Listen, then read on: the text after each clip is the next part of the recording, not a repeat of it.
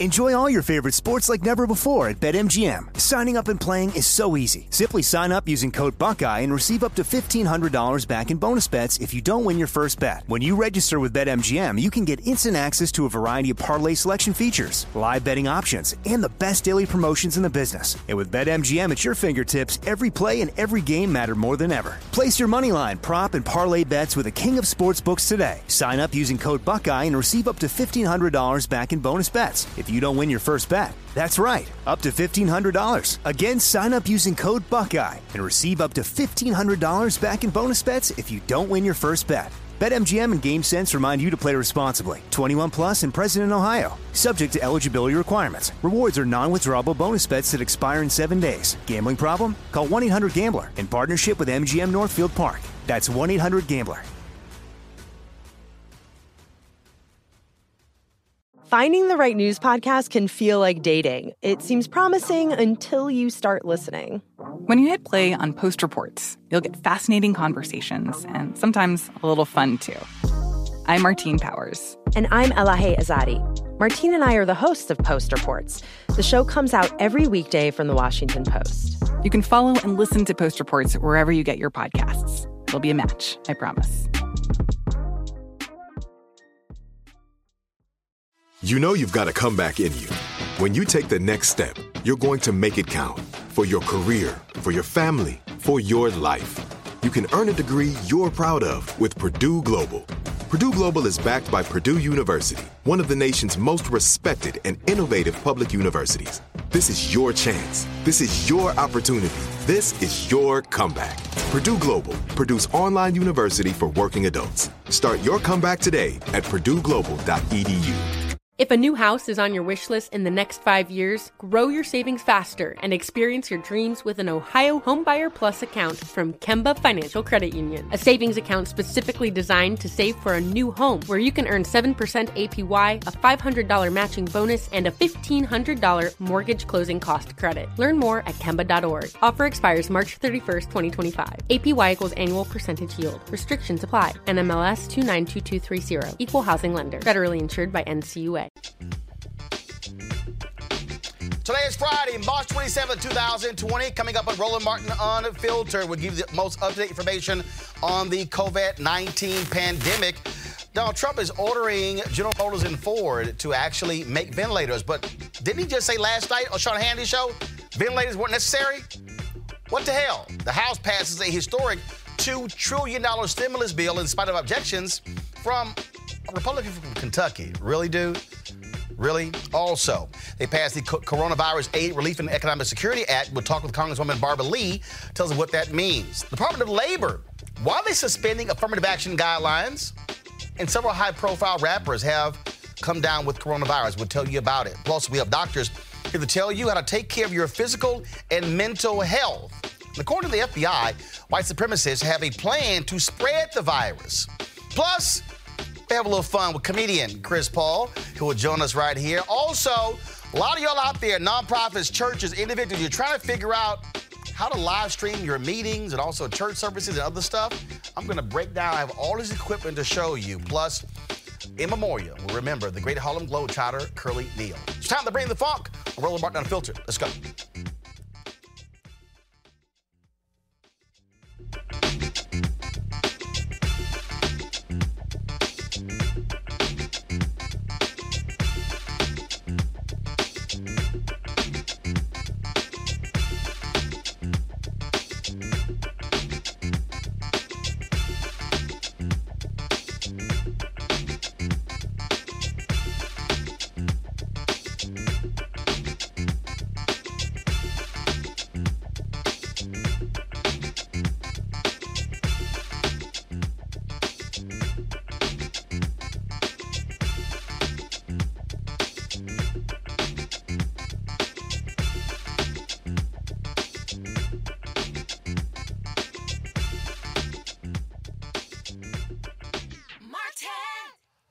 Folks, as of today, there are 96,616 cases of COVID 19 in all 50 U.S. states and three territories. At least 1,468 patients have died due to the disease. The virus continues to grow in New York, and now New Orleans has become the epicenter of the United States. Every day, New York Governor Andrew Cuomo gives a daily update. Here he is right now.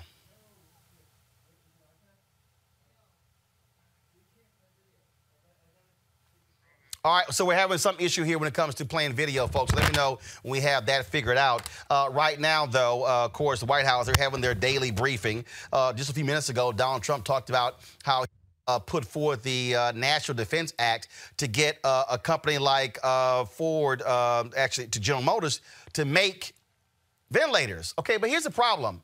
Just last night, just last night on Sean Hannity show, He's sitting there going, why do we need 30 or 40,000 ventilators? Why New York need them?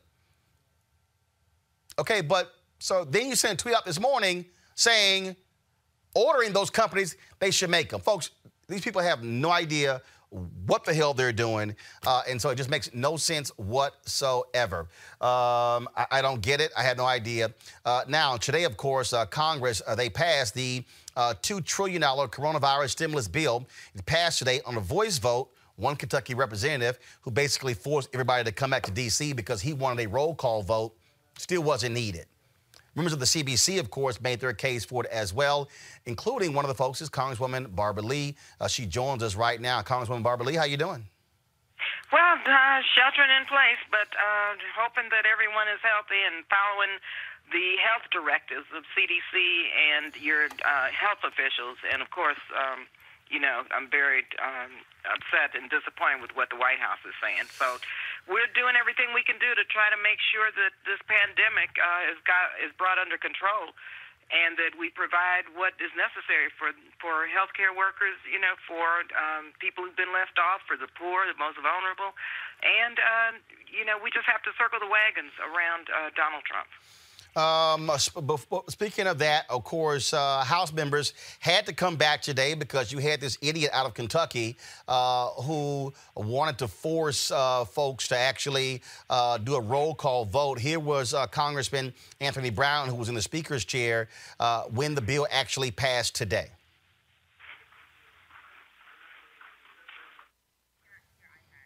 No, no, no, guys, you have the video when, when, when the bill passed today. Go ahead and play the video from the control room. It's a 40 second, 47 second video.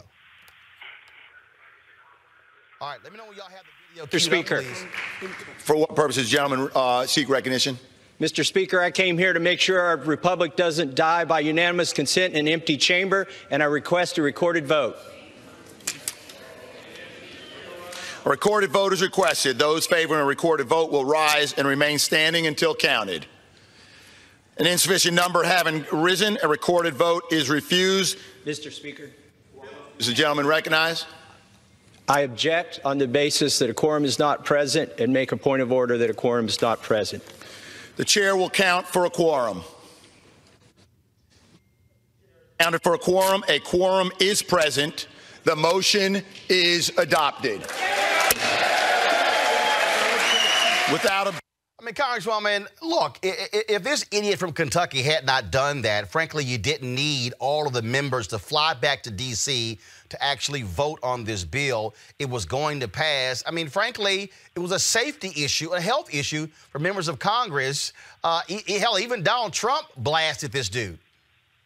Well, uh, Roland, glad to talk with you. Uh, but the thing is, a quorum was present. Not all members had to fly back. But what had happened is because of Massie's own personal uh, concerns or issues, which um, to me were just so out of out of uh, step with the pandemic that we're engaged in. Because of that, we had to have a quorum on the floor, and so both Democrats and Republicans uh, together uh, constituted the quorum. Uh, and so, uh, so, so it passes. Now, uh, now, so it passed the Senate, it passed the House. Uh, do you believe this bill is actually going to help regular, ordinary people? Will it help small businesses uh, get through this difficult time? Let me tell you, this is uh, a good first start. It's it's uh, uh, that we do another bill. But let me tell you what uh, the Black Caucus has been fighting for uh, very quickly, and I just want to applaud our chair, uh, Congresswoman Bass, and all of our members and our committee chairs who really fought hard to make sure that the most vulnerable and small businesses were included uh, as a result of this. And that's what took so long. We had to fight to make sure this was about people and not corporations. We were able to increase uh, funding for our HBCUs and for our small businesses. We have a, a, press, a new uh, loan program, $100 billion. And I want to mention this because uh, our 501c3s, and this is extremely important, our nonprofits, our faith based organizations that have 501c3s can apply for this loan, uh, the hundred billion loan, but the loans will be forgiven at the end of the period uh, if they retain their employees. This is going to uh, require us to provide a lot of technical assistance, but I want to make sure that our nonprofits and that our faith-based groups who are providing phenomenal services are in the queue and uh, receive the type of funding that they uh, so deserve.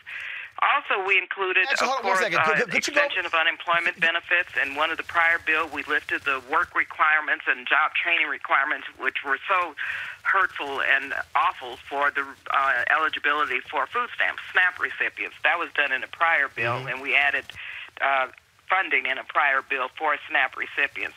But also, uh, the, going back to small businesses, we were concerned about uh, businesses that filed only 1099s uh, you know, barbershops, beauty shops, one and two person businesses, and so now they they will be covered under uh, this bill, which is a huge uh, victory, but it's not uh, enough, and we have to do more. Uh, just like with the um, direct assistance, uh, twelve hundred dollars, uh, five hundred dollars for each child. Okay, that's great and we fought to get that, but we need a heck of a lot more because this pandemic is going to last, and we need people who are the most vulnerable, who are at the bottom end of the economic um, chart, to really be able to survive uh, through this period.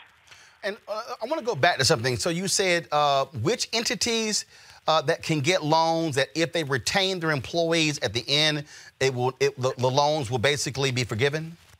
Sure. This is okay. Now this is really uh, a little complex, but I'm trying to sort of break it down, and we're going to be you. sending out notices how to do it. But the SBA, Small Business Administration, provides disaster assistance loans. It has never provided loans or grants to nonprofits. Usually, it's the Community Services Development Block Grant, which we mm-hmm. increase, I think, by 1.3 billion that goes to the states.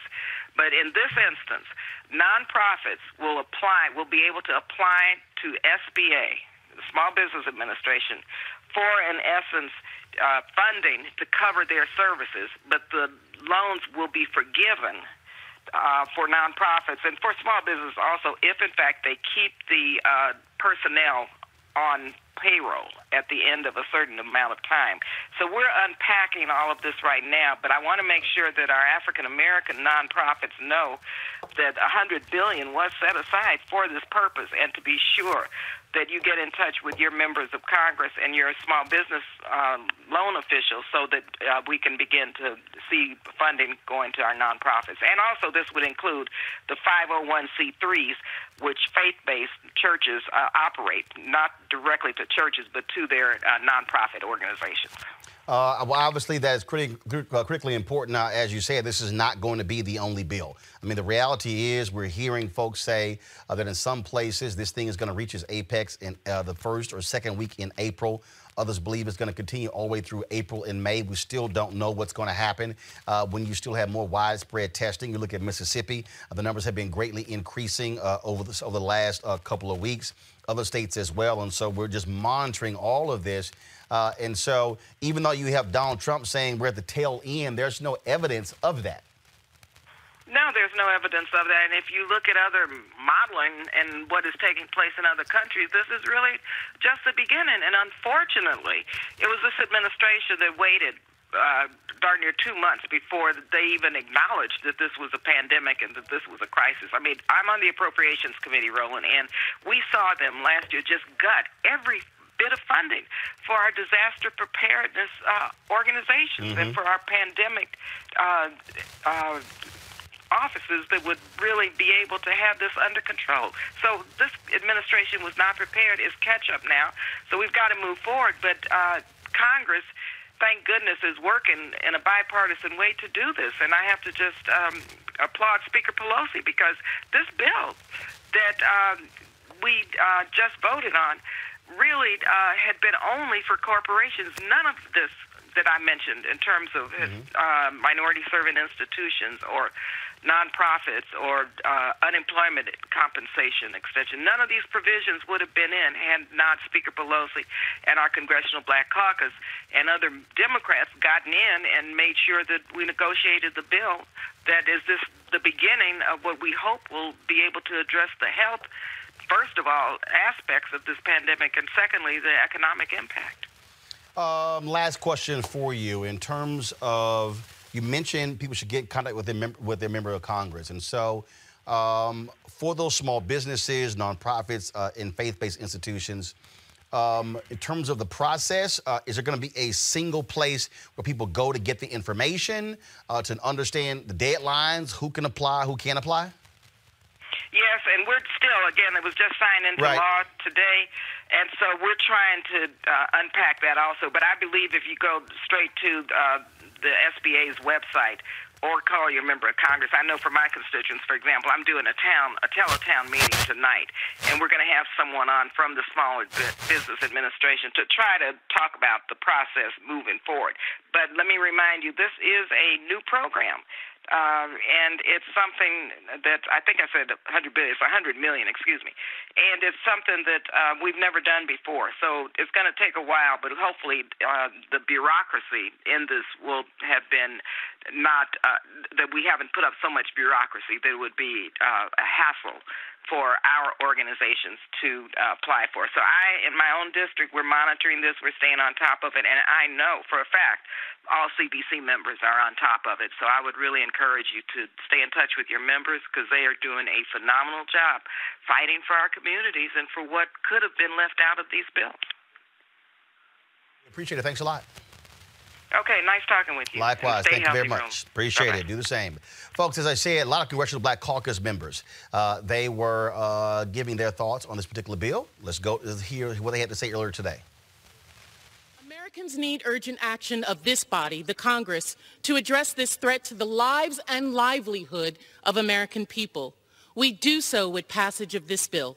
It's not a perfect bill, but this short-term action will go a long way to save lives help the economy, and pave a path to recovery. Aside from support to healthcare and economy, one of the most important measures in this bill, in the CARE Act, is the support and investment we make in our children. The 30 billion in educational funds, as well as the 14 billion in allocated higher education, will do that. You cannot judge the greatness of America based on our wealth or our military might. We should only judge the greatness of America based on how we stand up for the least, the lost, and the left behind. The CARES bill is legislation that will help and provide relief to the most vulnerable amongst us. It will provide relief to everyday Americans. It will provide relief to small businesses. It will provide relief to displaced workers. My home state of New York has become the epicenter of this terrible pandemic. This bill brings financial support to increase the number of hospital beds, equip our brave doctors, nurses, EMTs, and other medical providers who are our front line of defense and who should not be asked to risk their lives to save others. This crisis will pass, our economy will recover, but American families and workers who lost their jobs by the millions to no fault of their own desperately need this financial support now. This bill provides important grants and loans to small businesses, which will be critical to our economic recovery. There's more for us to do, but this bill is an important first step to secure American families and workers. All right, folks, a lot of things happen. Let's go right to our panel. Joining us right now, Dr. Niambi Carter. She, she is the professor, Department of Political Science, Howard University. Also, uh, we have with us Robert Patillo, Executive Director of the Rainbow Push Coalition Peachtree Street Project. And I think we have uh, Quardricos Driskell, Adjunct Professor George Washington University. Uh, I will start with you, Dr. Carter. House passes this bill. I mean, first of all, it was quite interesting to see even Republicans trashing one of their own for forcing people to have to fly back to D.C. to constitute a quorum to pass this bill. Well, I mean, look, Congress is not immune to this disease, and I think they know this. I mean, as to see some of their colleagues have contracted COVID 19, and I think they're afraid, like everybody else, except they have a little bit more of a cushion to land on than most Americans. Nonetheless, I mean, I think everybody is at the point where they finally are realizing that this is not a partisan issue, or it shouldn't be, that we're talking about real people's lives, and that folks are, are facing some really tough. Um, positions in the next few months. I mean, we're talking about economic upheaval, but we're also talking about physical, mental, and emotional upheaval. So there's a lot that's at stake here, even for the members of Congress. So I think they finally pulled themselves together enough to do something as imperfect as it is. Uh, Robert, uh, you have this uh, guy, Massie from Kentucky, wanting everybody to be on the record. I mean, like, dude, really? well, let's understand this is one of the first times I've ever seen Donald Trump and John Kerry agree on a subject uh, as they both trash Mr. Massie on Twitter. Uh, but let's let's not forget the reason so many Republicans are on board with this is primarily because they were able to give trillions of dollars to their corporate interest in there and basically create a 500 billion dollar slush fund um, to uh, support businesses. They are uh, picking winners and losers. So while the public is getting a 1,200 dollar check it um, it unemployment benefits, we don't know where that other 500 billion dollars is going to go, and that's the reason we had some bipartisan support. They want to get it through before anybody can read the rest of it. There was a uh, what 800 page bill, and I doubt anyone in Congress knows fully what is in it. We're going to be unpacking this for years to come. But it was crucial to get this done at this moment to, to prevent us from slipping further into a recession and perhaps into a depression. Uh, Quardricos, I mean, surely normally when these things happen, you want uh, folks taking the time going through the bill. But what, what we constantly heard is it has to get done now. Well, you're absolutely right, Roland. I mean, while I'm a professor at GW, I am also a healthcare lobbyist, uh, which is part of my full time job. And so I actually helped to lobby for this bill. As the Congresswoman said, there is a lot to unpackage here. And I think we're going to be going through this at least to uh, the year end, right? Um, in terms of occupation segregation with regard to uh, people of color, particularly African Americans and Latinx, who make up predominantly uh, the lower income workforce. We're going to be unpackage that from a healthcare perspective. We're going to be unpackaging that when it comes to small businesses, nonprofits. So there's a lot in this 880 page bill, which I was sifting through today myself, that is, is going to be very beneficial, I think, to our community in many respects, but also we, we have to be very clear, particularly when it comes to those checks upwards to $1,200 for low income people of color make up disproportionately uh, the work industries when it comes to hotel service, when it comes to chefs and cooks, when it comes to the wait staff, that's upwards of 70%. Uh, but the question becomes is this bill or is this stimulus enough for them? And, and unfortunately, I don't think it will be. Uh, well, again, that's the one thing that we all are looking at, trying to figure out exactly what is going on. Let me give you, give you this thing Here's quite interesting, uh, and that is uh, I saw this tweet from Congresswoman. Uh, um, uh, out of New Jersey, uh, Bonnie Coleman, as the coronavirus crisis continues. Uh, it's real interesting. She tweeted that Donald Trump's Department of Labor is trying to simply get rid of affirmative action in the midst of the coronavirus crisis. This is what she tweeted on the day the Senate passed the largest economic stimulus package in American history. Uh, the administration now is time uh, has now decided now is the time to cut out women and minority-owned businesses. So it's really interesting, uh, Dr. Carter, that they're using this moment to. Why would you use this moment? To stop affirmative action programs in the Department of Labor? Well, I mean, it would be easy to do it because people are panicking and people want something. So they're probably not looking at the fine print, as Robert and Quardricos pointed out. There's a lot there that people are not going to see and that people will skip over simply because we need relief and people want something that looks like steady in this storm. So we saw remnants of this. Remember when the Patriot Act passed right after September 11th, mm-hmm. people gave up right. lots of their civil liberties, their privacy, for example, for the sake of something that looked like safety. And I think we'll see something like that this time. It's very easy to do when you're in a panic and people want you to act quickly. Like people are afraid, people are already feeling the pinch financially. And so they wanted something to happen. How it happened, the sort of how the sausage got made was sort of unimportant, but I think we'll feel this um, as time goes on. And as, as uh, Congresswoman Coleman points out, right, these are the small things that get slipped in that you can miss when you have very long pieces of legislation in very limited time to actually digest that legislation. Go to my iPad, folks. I'm going to read the three tweets that she put out. Uh, she said, Today I learned that the Department of Labor is suspending its affirmative action guidelines. For decades, we have fought to ensure that minority and women owned businesses were given the opportunity to work on federal, state, and local projects. Now, with the stroke of a pen, the USDOL has decided that one way to overcome this crisis is to suspend fairness rules on these projects. This is a further expression of the racism evidenced by the Trump administration.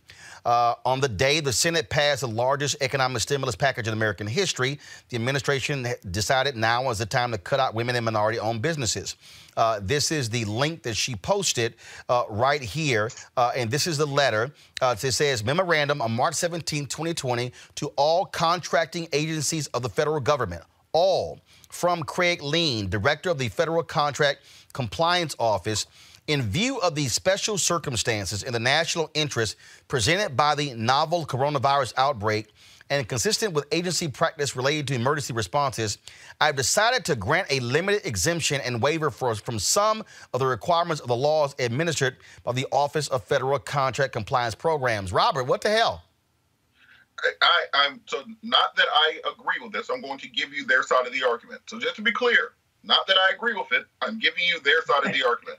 Uh, the, the point that they're the, they're claiming that they're trying to make is that because we're in an exigent circumstance and that we need to uh, enact emergency measures, you uh, they are reducing the uh, the affirmative action requirements and the ability uh, in order to speed up and streamline the process to get people back to work and to get hiring and contracting done as quickly as possible. That is the argument the administration is using. I don't I disagree with that. I believe that um, as normal, this is another attempt to uh, to kind of screw over the little guy in these situations. We saw last uh, last night that you had three Republican senators holding up the entire bill just to uh, because six hundred dollars might go to poor people. Uh, you saw Massie today uh, who wanted to hold up the entire bill because he felt that it increased the deficit too much. There are, there's always for some reason millions, billions, and even trillions of dollars for corporations and for the millionaire and billionaire class. But for somehow, as Bernie Sanders said, giving poor people six hundred dollars is the end of the universe. Somehow uh, having these requirements to still have minority competition and affirmative action programs in the Department of Labor, they feel that that is a bridge too far right now.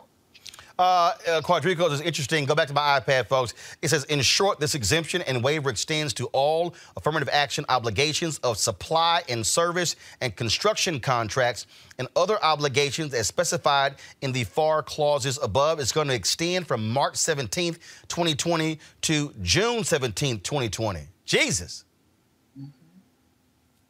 We get screwed I mean, here. This this is nothing more than the trick of the enemy. We've seen this before. And I think we could, we will continue to unfortunately see it again. We saw it with the Affordable Care Act when uh, President and the administration tried to uh, make sure that the Affordable Care Act did not necessarily get to the states uh, the information. And so, this again, we will continue to see these sort of tricks by the administration sliding in things where people don't know about. And I think, as Dr. Carter said, because this bill was so massive, it they and they will continue to sneak a lot of things in. I think we will see things sort of forthcoming even as this bill unfolds. Well, absolutely. And so uh, it is uh, interesting in terms of exactly what's going to happen with this bill. So we're going to keep covering this whole deal. All right, folks, uh, there are a number of uh, high profile individuals who have gotten the coronavirus uh, and announced exactly what took place. Scarface, rapper out of Houston, he has announced that he has contracted the coronavirus. This is a video he put out. I stay in there till Sunday. They swab my nose trying to find out if I got coronavirus, you know. Come back in there again that next Wednesday, Thursday, nothing. Last night they called me tell me that at 11.30 at night, mind you, I'm in the bed, sleep. Said that I tested positive for the for the COVID-19, right? Now, I haven't been nowhere. I've been in my house. I ain't been nowhere. I ain't been on no planes. I ain't been in no restaurants. You know, you know how I get out, Will. I ain't gonna be everywhere. I'm gonna do this and I'm gonna go home. But uh, that came up, bro. I got I got COVID. I got the coronavirus, bro. And people out there thinking that this is a game. You don't want to play with this. You know I got asthma too. Mm-hmm. So for me to have, right. uh, for me to have pneumonia in both of my lungs and my my uh, my my uh, kidneys and heart and lungs filled up with fluid, I don't see how, how nobody can can even want to play play them games. Like I don't want to have fun that bad. Uh, that was on the podcast of Willie D, uh, one of his fellow rappers. Also, Houston rapper Slim Thug announced he also has been infected. Check this out. No games being played, all right? The other day, I got tested for the coronavirus yesterday, and it came back positive. As careful as I've been self-quarantining, staying home, I might have did, went got something to eat or something, I did some stuff like that, simple stuff like that, nothing crazy. Stayed in my truck, had masks, gloves, everything on, and my test came back positive. So y'all got to take this stuff serious. Sit home, self-quarantine. Do not come outside for however long they saying. If you have uh, symptoms, you need to go get what, ch- what checked out or whatever. I'm good. I feel good. I don't got no problems right now. Um, the other day I had a slight fever and a cough. I don't. I feel better now. I don't have no fever. You know what I'm saying, or nothing like that. So I, I feel like I'm good. But y'all better take it serious. It's real out here. Coronavirus. Prime Minister of the UK, Boris Johnson, he announced on his Twitter feed that he also has the coronavirus. Uh, go to my iPad, please bring you up to speed with something that's happening today, which is that I've developed mild symptoms of the coronavirus. That's to say, a temperature and a, a, persistent cough. And on the advice of the chief medical officer, I've taken a test that has come out positive. So I am working from home. I'm self isolating and that's entirely the right thing to do. Uh, but be in no doubt that I can continue, uh, thanks to the wizardry of modern technology, to communicate with all my top team to lead the national fight back against coronavirus. And I want to thank everybody who's involved. I want to thank, of course, above all, our amazing NHS staff. It, it was very moving last night to join in that national clap uh, for the NHS. But it's not just the NHS, it's our police, our, uh, social care workers, uh, teachers, everybody who works in schools. Next, I want to bring you up to speed with something that's happening today, which is that I've developed mild symptoms uh, again, that was uh, Boris Johnson making that particular announcement there, uh, folks. Uh, and uh, talk about the impact. I saw there was a uh, sheriff commander in Detroit with Wayne County who died from coronavirus, 60 years old. 18 other people in that department also. have contracted the coronavirus. And so this is something that is making it extremely difficult for a lot of people because, again, this is where testing comes in. it's interesting when you when you see that, when you see those videos uh, Dr. Carter, uh, that you, you, don't you don't know. I mean, you hear uh, in the case of Scarface, first of all, uh, having asthma.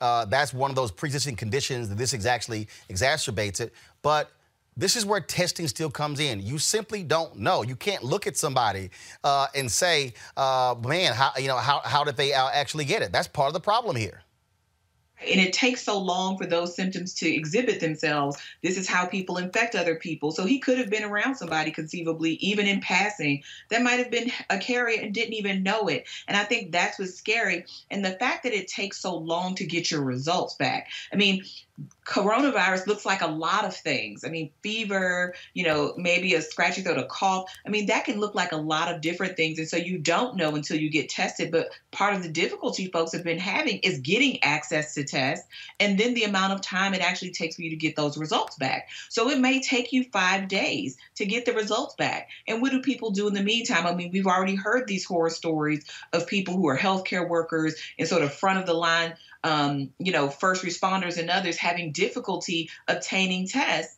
And then for the rest of us who are not wealthy, who are not connected, how do we actually get tests to rule this out and know that, say, maybe this is just the flu or some other thing um, and not coronavirus? And I think that's the part that's extremely scary because for those who do have pre-existing conditions like asthmatics my nephew is an asthmatic or people who are hypertensive folks on blood thinners folks who are diabetics older people like where are their opportunities to actually be tested? Um, and we're not talking about being hypochondriacs, but if we look at what's happened in South Korea, if we looked at what's happened in Italy, part of the way they were able to control the spread was through very robust testing, and we are lagging behind in our testing in this country, unfortunately. Uh, right now, Robert, uh, there's a news conference going on at the White House. We're not showing it live because Donald Trump really just lies too much.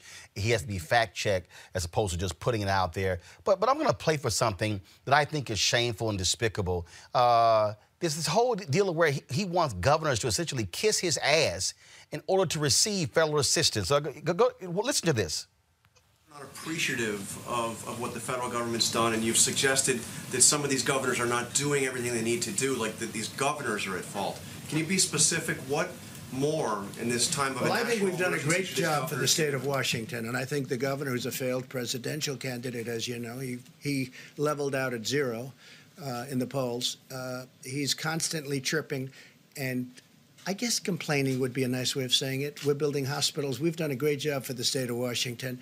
Uh, Michigan, all she does is she has no idea what's going on, and all she does is say, "Oh, it's the federal government's fault." And we've taken such great care of Michigan. You know the care we've taken of New Jersey. I think if you ask Governor Murphy of New Jersey, how are we doing? I think he'd say great. I think he's a Democrat. Governor Cuomo has really said we're really doing a great job. And I saw the news conference where he was thanking the people from FEMA, the people from Army Corps of Engineers this morning. I mean, they built a hospital like in three and a half days. And it's a big hospital in the Javits Center. And they're building medical facilities in different parts of New York. And Governor Cuomo's been appreciative. But, you know, a couple of people aren't. We have done a hell of a job. The federal government has really stepped up. what I'm asking is what more specifically do you want the governor of Washington? Uh, All I want them to do, very simple, I want them to be appreciative I don't want them to say things that aren't true. I want them to be appreciative. We've done a great job. And I'm not talking about me, I'm talking about Mike Pence, the task force, I'm talking about FEMA, the Army Corps of Engineers. There's no country in the world could have done what the Army Corps of Engineers has done and is doing. Now they're going in and building literal, they're going into hotels and renovating hotels. That should be for governors to do. That should be for states to do we have the Army Corps of Engineers so teed up and so stuck. Robert, really? Please kiss my ass.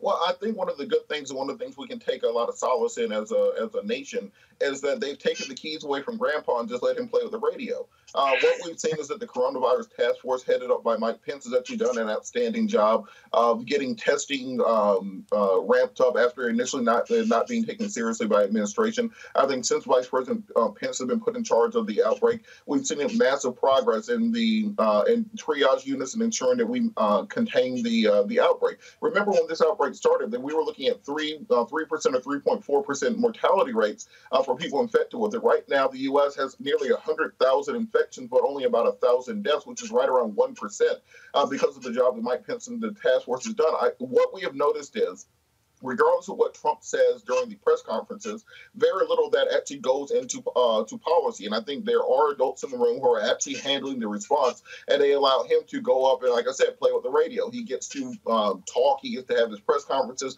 but very little that has any impact on the actual federal response. You know, uh, there was a game show host the other day who said they wanted to open up the country by Easter. Nobody took that seriously. There was no action taken by the the actual task force that would actually go towards that. So we have adults in charge. And what President Trump says is more so just uh, it's replaced his rallies as being his way of letting off steam and feeling like he's involved. Uh, Jesus, Dr. Carter. I mean, the, the guy. Be appreciative. Be no, he wants them to kiss his ass. In fact, the, the, in fact, the governor of Michigan, she did a radio interview where she said that they've had suppliers tell them they can't send stuff to their state, and she's saying that's because Trump has been ripping them. That to me is despicable. Well, I mean, look, Trump has never been known for his temperament. He's never been known to be able to manage much even in the best of times, we could count on him to be less harmful. Now we're in the worst of times, and we actually need him to do his job, and he does what he always does, which is if the facts don't comport with his view of the world, he will lie, he will obfuscate, he will tear people down, he will come after people's reputations. And I think the one thing that he doesn't like about governors is that governors are actually executives who are tasked with many of the same things that he has to do. And so, in some ways, he's dealing with peers who have a better sense of what's happening on the ground in their states than he does. And he wants fealty. He wants people to beg him. And that's always been his playbook. If you're not around to give him uh, claps and applause, he doesn't really have any use for you. And you would expect him to behave better but he's not given us any any indication that he will or that he can and it is despicable because this is not what folks need and again i mean well robert says you know he's largely harmless but saying things that contradict your public health um, officials is dangerous. We see what's happened in Mississippi so far, where you have the governor there saying, like, forget these stay at home orders and just go about and be in the world, people, because it doesn't really matter. So, yes, it may not become national policy, but we see people who are like minded acting on this, and that does put people's da- lives in danger. Uh, Quardricos, it's really, I mean, sad to sit there where here you are in a national emergency. Uh, you should have uh, somebody, you should have folks working together with states. In fact, what you have is a, a child, and a petty, insolent child uh, who is leading this effort, who wants all of the attention, who wants all the praise, who wants everybody to kiss his ass. And, and, and I'm sorry, didn't he win Michigan?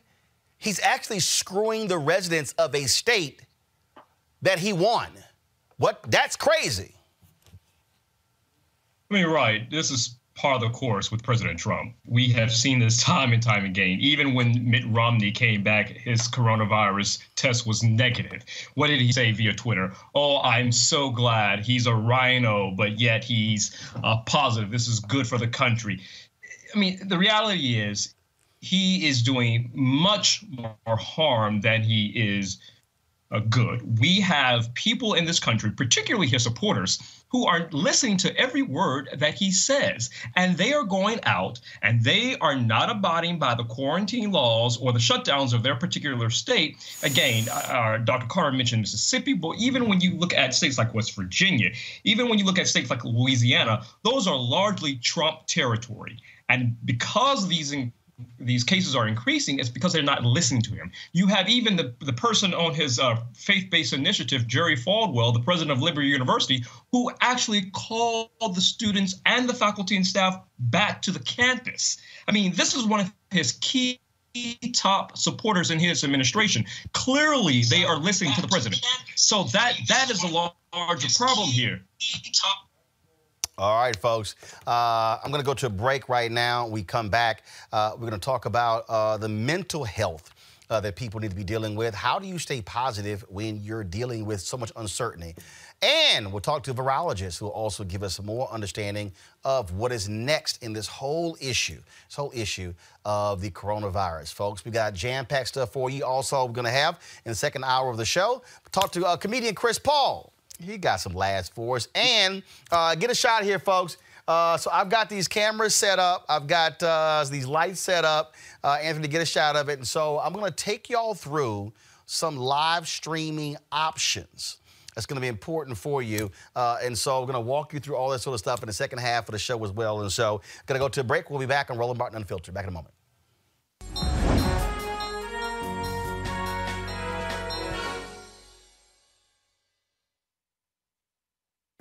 I would have never been able to raise five kids alone without this excellent job and the security of my union working closely with my employer to make sure that I got the raises I deserved, that I had the medical benefits I deserved, that my children needed, making sure I have job security, making sure that um, I'm overall successful it's exciting to keep making a difference. It's exciting to just be part of such a great cause involving people, which is what I love to do.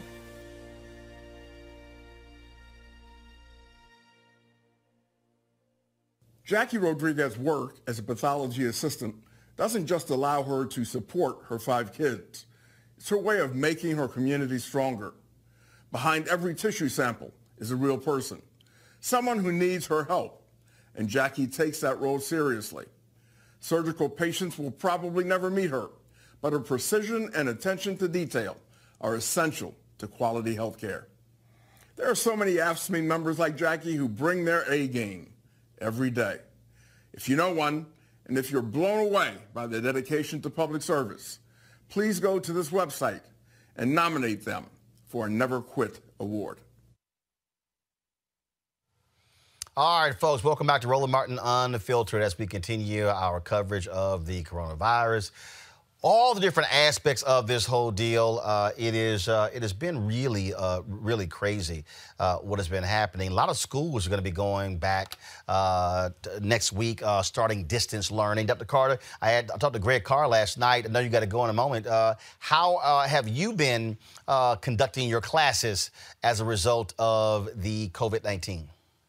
Yeah, I mean, I'm I'm definitely not as technologically sound as my colleague, but um, using Blackboard Ultra which will allow you to do synchronous classes so we can have classes our usual time. I've also been doing recordings of my notes with voiceovers to help students who may be in different time zones or may have different life needs now that they're back at home. I mean, students are going to work. I mean, people may not actually have a computer that they can rely on or are sharing computers things like that. So we've had to be flexible. We've had to be nimble. Um, we've been using a lot of discussion boards and kind of blogging style techniques so we can actually have a conversation together. But I definitely have to give credit to my students because they've been really helpful and have led the way, giving me ideas about how best to teach them because we're all learning this uh, together. I know how to teach online, but it's another whole skill to do it really, really well. And picking it up in two weeks is is a, a hefty, hefty lift. But I will say everybody's been patient, and the university has expanded its training and created a better networking environment for us to be able to use Zoom and to be able to use um, Teams and all these different technologies to meet different class needs. And, you know, I have a class of 50, so it's a bit of a challenge to do it online, but I've been trying to to think about different ways to engage them because it is a different environment now. We don't get to see each other's faces, and having a conversation online is just not the same kind of skill. So, look, I need to be watching you for how to do this. so, so, so, so the students are teaching the professor. Yeah, I mean, look, we're all learning together. I mean, but they have some ideas about things I didn't know about. Like, hey, you can take things and put it on YouTube. It would have never crossed my mind to do that. And it was thanks to students suggesting these kind of things that I'm I'm expanding, you know, my mind. I mean, you know, this old dog has to learn a few new tricks too. Uh, well, uh, that certainly makes a whole lot of sense. Let me ask you this, uh, uh, Quardricos. Um, uh, go to my iPad. Uh, guess what? A domino has fallen. Trish Regan fired by Fox Business. Uh, this just coming down. Then Fox announced they're parting ways with her. Remember, they took her off the air because she did this whole commentary on the coronavirus impeachment scam. And then, of course, the entire network, Quardricos, changed their tune the following week when Trump started taking this seriously. Oops. You know, Roland, you, you keep giving me like obvious Trump things. I mean, these people in Fox News can't we, we can't really take them seriously. Uh, she should be fired, right? The and we're going to continue to see false truths. We're going to continue to see false narratives um, by the administration. Unfortunately, we're going to continue to see false narratives by Fox News and supporters of the like. It is going to be really incumbent upon us to really call our members of Congress as uh, the Congresswoman said earlier, to really call these various agencies or go online to figure out what exactly is the truth and to listen not to the administration, but to listen to the medical experts on COVID 19, to listen to the agencies where a lot of these policies in the CARES Act will be coming from. Turn off Fox News, turn off CNN, and go actually to the sources themselves. And I think that's what faith based leaders, that's what community leaders need to be informing their constituencies is not necessarily listening to the administration, but listening to the experts and the people who will be rolling out the CARES Act and these stimulus packages. Uh, or you just watch our show because that, that's how we roll. Uh, oh, that too. Dr. Carter, uh, your final comment before you got to go. clearly, uh, if you're Trish Regan, you thought kissing Donald Trump's ass was going to save your job. It cost you Well, your it- job.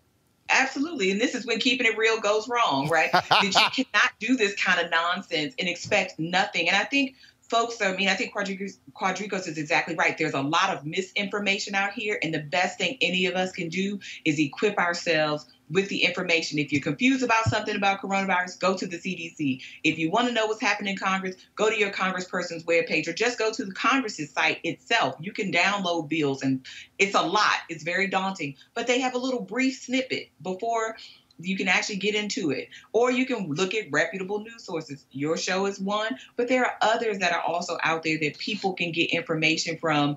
Um, but people like Trish Regan, we can't take her seriously. She should have been taken seriously um, to begin with, and calling it news is a stretch, and it gives it a veneer of respectability and, and believability that it shouldn't have it. The same way that these live briefings have been going, um, because as you point out, these people will lie at any cost if it thinks it's if they think there's something at the end of the the rainbow for them. and Uh, unfortunately, Trish Regan found unemployment at the end of hers. Dr. Carter, we really appreciate you joining us today. Thanks a lot. Thank you. Have Rob- a good weekend. Robert, I'm gonna get your comment on this. Uh, clearly, uh, uh, Trish, I guess she'd be calling Newsmax or somebody right now. Well, you know, Trish is a friend of mine. I used to do her show every Wednesday, uh, so I will call her after the show. But what, what I think happens to people often is that they try to out Trump Trump. They hear Trump say something, um, which he, you know, of course, goes back on a couple minutes after he says it, and they try to get out in front of him. They try to go further than Trump ever said. So when you start calling a global pandemic a democratic scam, a hoax, saying that the media coverage is hysteria, and now a couple months later we have um, uh, what a uh, hundred thousand people in America who are sick, a thousand dead head Italy is, is losing a thousand people a day. You have to understand that you can't get that far out ahead and not follow the medical science. And now people are starting to take it seriously. But what would have happened if the news media and if the White House and the administration had taken this seriously from the beginning? Once you saw China shut down 60 million people in quarantine and lockdown, you should have realized this is not a game. When you saw the NBA, MLB, and every major sports league shut down, you should have known at that point Nancy Pelosi and Adam Schiff do not have that much power, and that this is real, and we need to pay attention. I think that slowness has cost us our response. Uh, and of course, uh, Fox News got lots of old people, and so they changed their tune real quick, and that's what happens. That's why you can't trust crazy people. All right, folks, in times of crisis, wars, terrorist attack, recessions, and natural disasters, people typically come together, but the COVID 19 pandemic, not a typical crisis, and coming together is while social distancing is almost impossible. Now, social contact is an important part of daily life. So, how do we deal with our feelings of anxiety and loneliness, but, but also how do we stay positive in the midst of this? Joining us right now is mental health clinician Jamie Singletary. Jamie, how you doing? I'm good. How are you? Doing great. So, all right. So, how do we stay positive amidst all of this drama? Well, you know, I've been listening to the show, and one of the things that I think is the common theme is that we just don't know. And sometimes when it's an unknown, it's very scary and it's anxiety provoking. But I think we have to stay grounded in the fact and we have to stay calm and we have to give ourselves a break, knowing that it's okay if we don't know right now. You know, thinking about social distancing, you know, we can't really socially distance when we need each other. So we have to more physically distance, but we stay connected. And I think we have seen across the country, we've gotten really creative in doing DIY projects, do it yourself. We've also started to incorporate more virtual groups. I am a mental health clinician, and I know one of the things that we've done is we've gone virtual with our programming, telemedicine, telehealth, but we've also just picked up the phone and start calling and talking to people. So it's all about keeping your perspective and not getting too caught up in the hysteria. So, what do you do when you have a parent or someone like that who causes who calls you and freaks you the hell out? Uh, I know somebody that happened. Their mom called, and it was like all of a sudden they became anxious because their mama was tripping. It's kind of like uh, I I was like, "Baby, tell your mama to calm the hell down." Absolutely. You know, I think one of the things that I've learned early on when you're working with mental health is that the first thing we do is validate and acknowledge the feeling. If the feeling is fear, if the feeling is anger, we go ahead and acknowledge that and say that it's okay to feel that way. And then we begin to de escalate those emotions and start to get rooted in fact. And sometimes with this particular issue, We don't know the facts. We're getting so many different directives that it makes it very difficult to know what to do. But I've had several calls where people are saying, What do I do? I'm panicking. And we just kind of focus on what is it that we can. And what we know to do right now is to stay safe and be cautiously optimistic because it is fearful and it's okay to be scared, but we don't want to get hysterical. So I think you got to talk about it, acknowledge it, and then talk about what's in your control.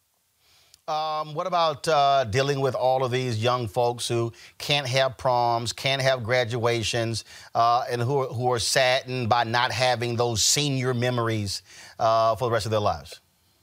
You know, I think the corona has also impacted the way we grieve, and they're going to have to grieve that loss because that's very new to all of us. All of us can look back, and we had a graduation, we had a prom. I was on the track team, I participated in spring sports. So to know that these things are not happening, we just have to support them. We have to acknowledge that we don't know how they feel, but we're compassionate about their loss and allow them to grieve that and not tell them things like, oh, it'll happen or it's not that big of a deal. It is a big a deal.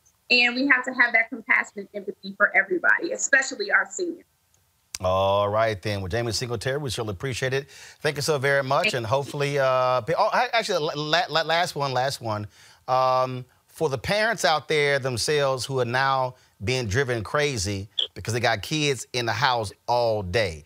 Uh, I'm I'm seeing posts on social media. It's some parents out here who are losing their mind because they cannot they cannot handle this much time around their kid. I know it's a crazy thought that people have to spend time with their families, right? so it's one of those things where we're saying try to incorporate your regular routine. Get up and get dressed. Incorporate things that you would normally do. Carve out time to do work. Carve out time to rest. Carve out time just to relax. So that way, it's not just a very redundant. I'm looking at you. You're looking at me. Now, what do we do? So we just have to be able to adjust and be realistic in our expectations. All right, Jamie Singletary, we certainly appreciate it. Thanks a lot. Where can people find you for more information on social media? Yes, they can go to my Facebook page. That's Jamie Nicole Singletary. And I'm also on Instagram at JNicole79. All right. Thanks, thanks a bunch. I appreciate it.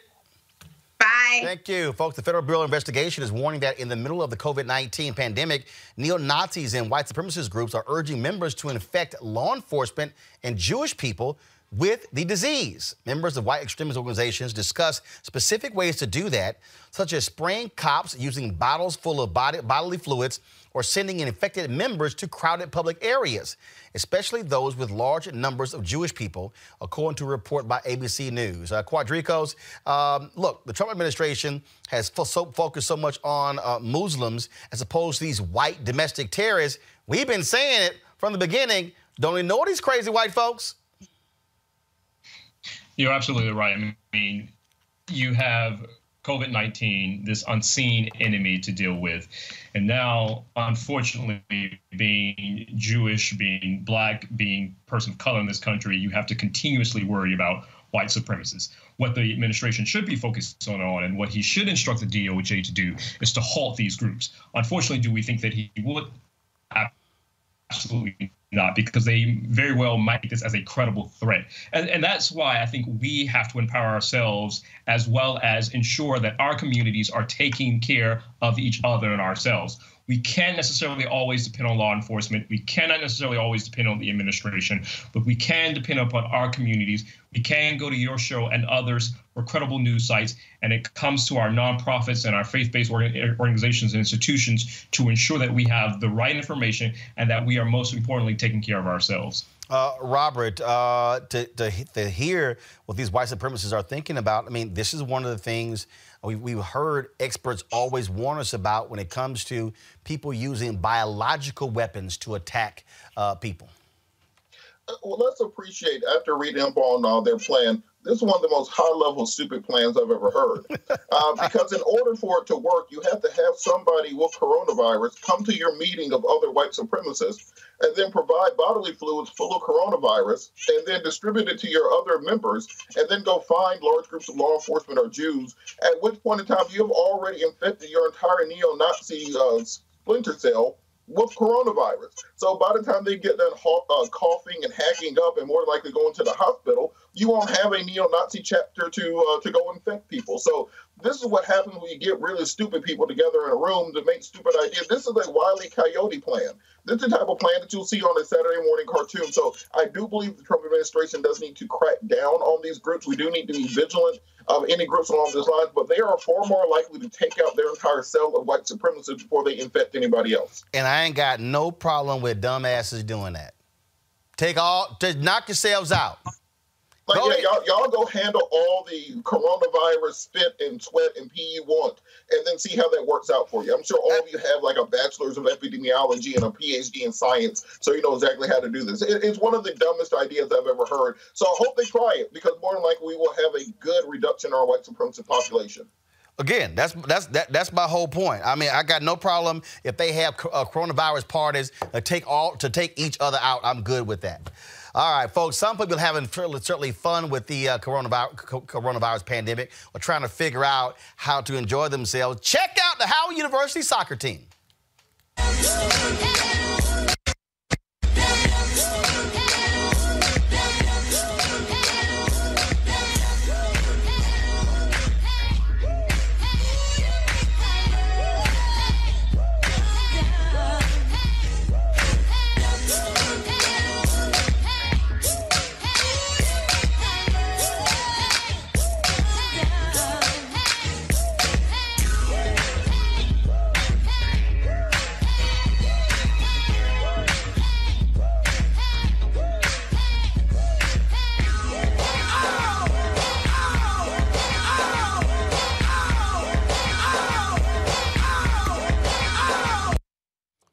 Right, folks, we've been talking about the coronavirus in terms of where we are. More than 100,000 now confirmed cases in the United States, more than any other country in the world. Some people are saying, though, we're going to be reaching our peak in a couple of weeks. Joining us right now is Dr. Cindy Duke. Uh, she is a virologist, uh, and we're certainly glad to have her here. Uh, Doc, how you doing? I'm good. I'm good. How are you? Uh, all right. So let's let's talk about this here because I, am reading all these stories and I'm hearing people saying that uh, we're gonna have we're gonna reach this peak by April 1st. Some people, matter of fact, I, have gotten text messages uh, from people uh, who said that because of the symptoms and when they reach uh, their point that we really, uh, matter of fact, let me find it right now. Uh, let me find the tweet that I got, the text that I got earlier uh, that I that I found to be actually uh, quite interesting. Uh, and according to um, according to this, it says from March 23rd to April 3rd, uh, we're going to be at the peak of the virus uh, because of when, when, of course, when this thing began to spread, when people initially got infected, and then the symptoms, symptoms begin to build. And so, give us a sense of where we're going right now based upon the data that you see. Yes. I think, unfortunately, it's unlikely that there will be a peak in the next week. And that's only because we haven't actually restricted spread. We, we haven't achieved containment, right? And so, in order to have containment and therefore a peak and then a fall, so in order to plateau, you first have to contain the virus, meaning stop spreading it. And in order to do that, you really have to stop people, restrict travel, really stop the interaction, the social interaction and at this point, about half of the country is doing that, but the other half is not. And that's the problem. And mm-hmm. so, although I would love to be able to tell everyone here right now that we will, in fact, have a peak in a that's not true because more and more new people are being infected. If you follow the data coming out of Johns Hopkins University School of Engineering, where they've been tracking the infections across the country, the infection is actually spreading in cities across the country outside of Washington state, New York state, or California, you're actually seeing higher and higher numbers in terms of infected people. Keep in mind, right? 100,000 cases in the United States, about 40,000 are in New York City. The other 60,000 are in other states, and we're barely testing people. There are lots of people who are with symptoms, but because the testing isn't available, they've been told to stay home, right? And so, no, I actually think our numbers aren't truly reflecting the gravity of what's going on right now. See, that's the thing. I, I want to bring in Quardricos and Robert. They, y'all have any questions for the doctor? Uh, that's the thing, Doc, that I don't understand here. that you, you have Trump and all the people talking about oh how we're you know uh, you know we're uh, uh, achieving the tail end of this, and I'm sitting there going, right. but I'm looking at cases in Mississippi. In fact, uh, Ashton Pittman uh, is a reporter uh, in Mississippi, and he posted something earlier, a particular tweet that I found to be very interesting that showed how this thing has been moving and escalating uh, in Mississippi. Uh, and uh, it's been a steady, steady increase. And again, you're, you're, you're hearing uh, all of these people say, oh, no, no, no. There's these wonderful uh, reports from the White House, yet you're seeing how it's moving in other places. I, I'm confused here. Yes. You know, and that's the truth. I actually had the pleasure of being on a summit last night, a summit call with doctors from China, uh, Italy, and other countries. And they all really pointed out that if you don't restrict travel, the virus will spread. For example, as you probably heard today, the governor of Florida has finally announced that people arriving from New York City, for example, will need to go into quarantine if they're in Florida. Because the truth is, a lot of people, let's use New York as an example, have left New York in an attempt to escape the worst case of the virus. However, most people with the virus are asymptomatic, which means that they're probably now taking it to other states. And so until that is under control, all that's happened is the virus is spreading. It's what happened in Italy when they announced the when it was leaked that northern Italy was going to shut down. People left in mass exodus, and that's how it spread across Italy.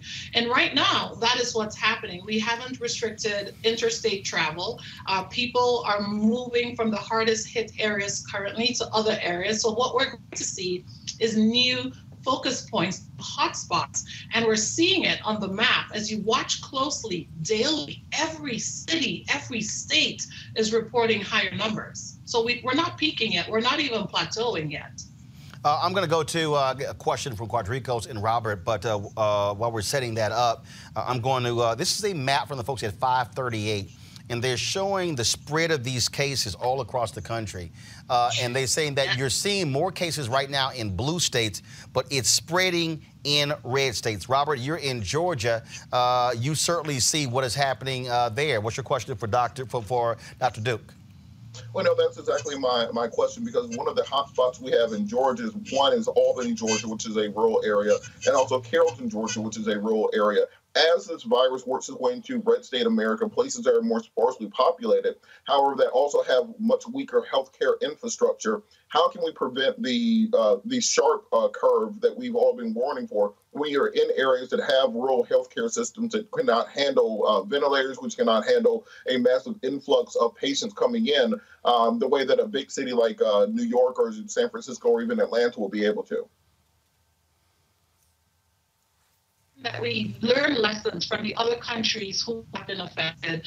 I think what's unfortunate so far, we haven't really used the opportunity that we've been granted, which is we're the one of the last countries to really be hit by this. So we see what other people were doing well and weren't doing well. And what you know is even for rural places, you have to have a triage system in place. And in order to triage, you need testing. And so we're lagging behind in testing in two ways. We don't have enough tests, and we certainly don't have enough rapid tests. We need to be able to test and identify people right away, put people in quarantine, put people in isolation. There's a difference between quarantine and isolation versus those who need to be hospitalized or, or moved if you're in a rural setting to, to a city or a hospital system that has the that we need. And so I think that has not quite well been messaged out there. And it's not uniform across states, that's for sure. And it's certainly not something that's well understood amongst the, the everyday person. And we need to do a better job with that because it's important. It's the only way we can stop spread, whether it be in a rural area or not. We can't pray for summer no proof that this virus would really go away in summer.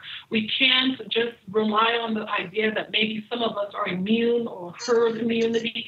That is not the case right now. We need to do better at containing, meaning stopping spread. Uh, Quardricos, you got a question for the doc? Uh, two questions, Doc. Uh, questions I've been receiving a lot. First question is Is this thing airborne? And the second question is How long does one have to be in the presence of someone who is infected to be infected? Yes. Uh, is it airborne? Not in the sense that people presume airborne to mean. So, first of all, viruses are not alive. So, it's not like it's living and out there breathing or getting energy. Viruses are particles, they're not alive, they're technically inanimate, but they can hang in moisture droplets for a couple hours, two to three hours. And certainly, if you're within less than six foot space from someone, droplets pass between people. And so, air droplets can have particles. Um, so that's the first question. Is it not exactly, but it can be in air, yes. Um, and if you have a single isolated circulating system, like say mm, an airplane, etc., it can pass around because the air is only one source moving throughout the plane, etc. And your second question was, uh, I'm sorry, can you repeat the second question? How long does one have to be in the presence or the company of another person who is infected in order for them to be affected? You know, what's amazing is not long at all. And so some of the papers coming out of China show that people who just sat next to other people on a subway became infected. Um, it's just a matter of viral load, being exposed to a bolus, as we call it, a virus. And you may only have maybe shaken hands with someone and didn't clean your hands after, or you um, you sat next to someone for, you know, right next to someone for a few minutes, but it may be enough to expose you, particularly if you have underlying uh, immunocompromised state, meaning your underlying health isn't the best for its immune system. And also if you're having repeated short exposure, as we're seeing with healthcare workers, they may not spend a very long time with any individual who's infected, but repeated exposure absolutely further worsens your chances. All right, Dr. Cindy Duke. Actually, my final question for you, Dr. Duke. Your, folk, your, your specialty is fertility. Uh, for, yes, sir. For, for women out there who are looking to get pregnant, women who mm-hmm. are who have already gotten pregnant, uh, what precautions yes. should they be taking uh, with this coronavirus? You know, at this current point, we have no specific pregnancy precautions, as in to say don't attempt pregnancy. Although for fertility clinics, we've been guided to hold back on getting people pregnant.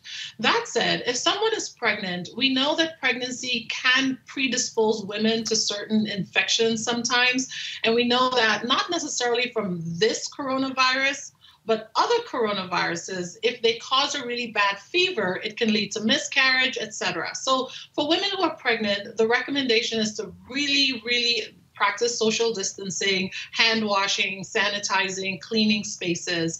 And also, uh, if you're pregnant and working in a high risk area, the recommendation from the CDC, for example, for pregnant healthcare workers is to avoid direct patient contact. All right. Doctor, we certainly appreciate it. Thanks a lot. Thank you. Thank you for having me. All right. Thank you very much. Again, that's uh, Dr. Duke. Uh, she's out of Las Vegas, a virology expert. You, you see why we got to have these black experts? All right, Robert Quardricos, I don't know about y'all. Uh, after the first week being at home, I gained seven pounds. I was like, oh, hell no. Uh, ch- changed the diet and uh, exercise, dropped uh, four in the last two days. Going to lose uh, another two by tomorrow. I'm going to take those pounds off. Uh, it, it is. It, how, how, are y'all dealing with this here? Uh, you see a lot of people out here. They're now put that, that, doing live stuff on. I saw Serena Williams earlier uh, doing uh, a workout with people on her Instagram page. a lot of workout people are doing that because people are, are homebound. What are y'all doing? I'm going to pretend I didn't just put a Mississippi pot roast in the oven before we started this stream. Um, so right now, I'm just going to wait for my 600 pound life to come get me after the uh, the virus is over because I got no plan currently. Lord have mercy. Lord have mercy. Go go ahead, Quardricos.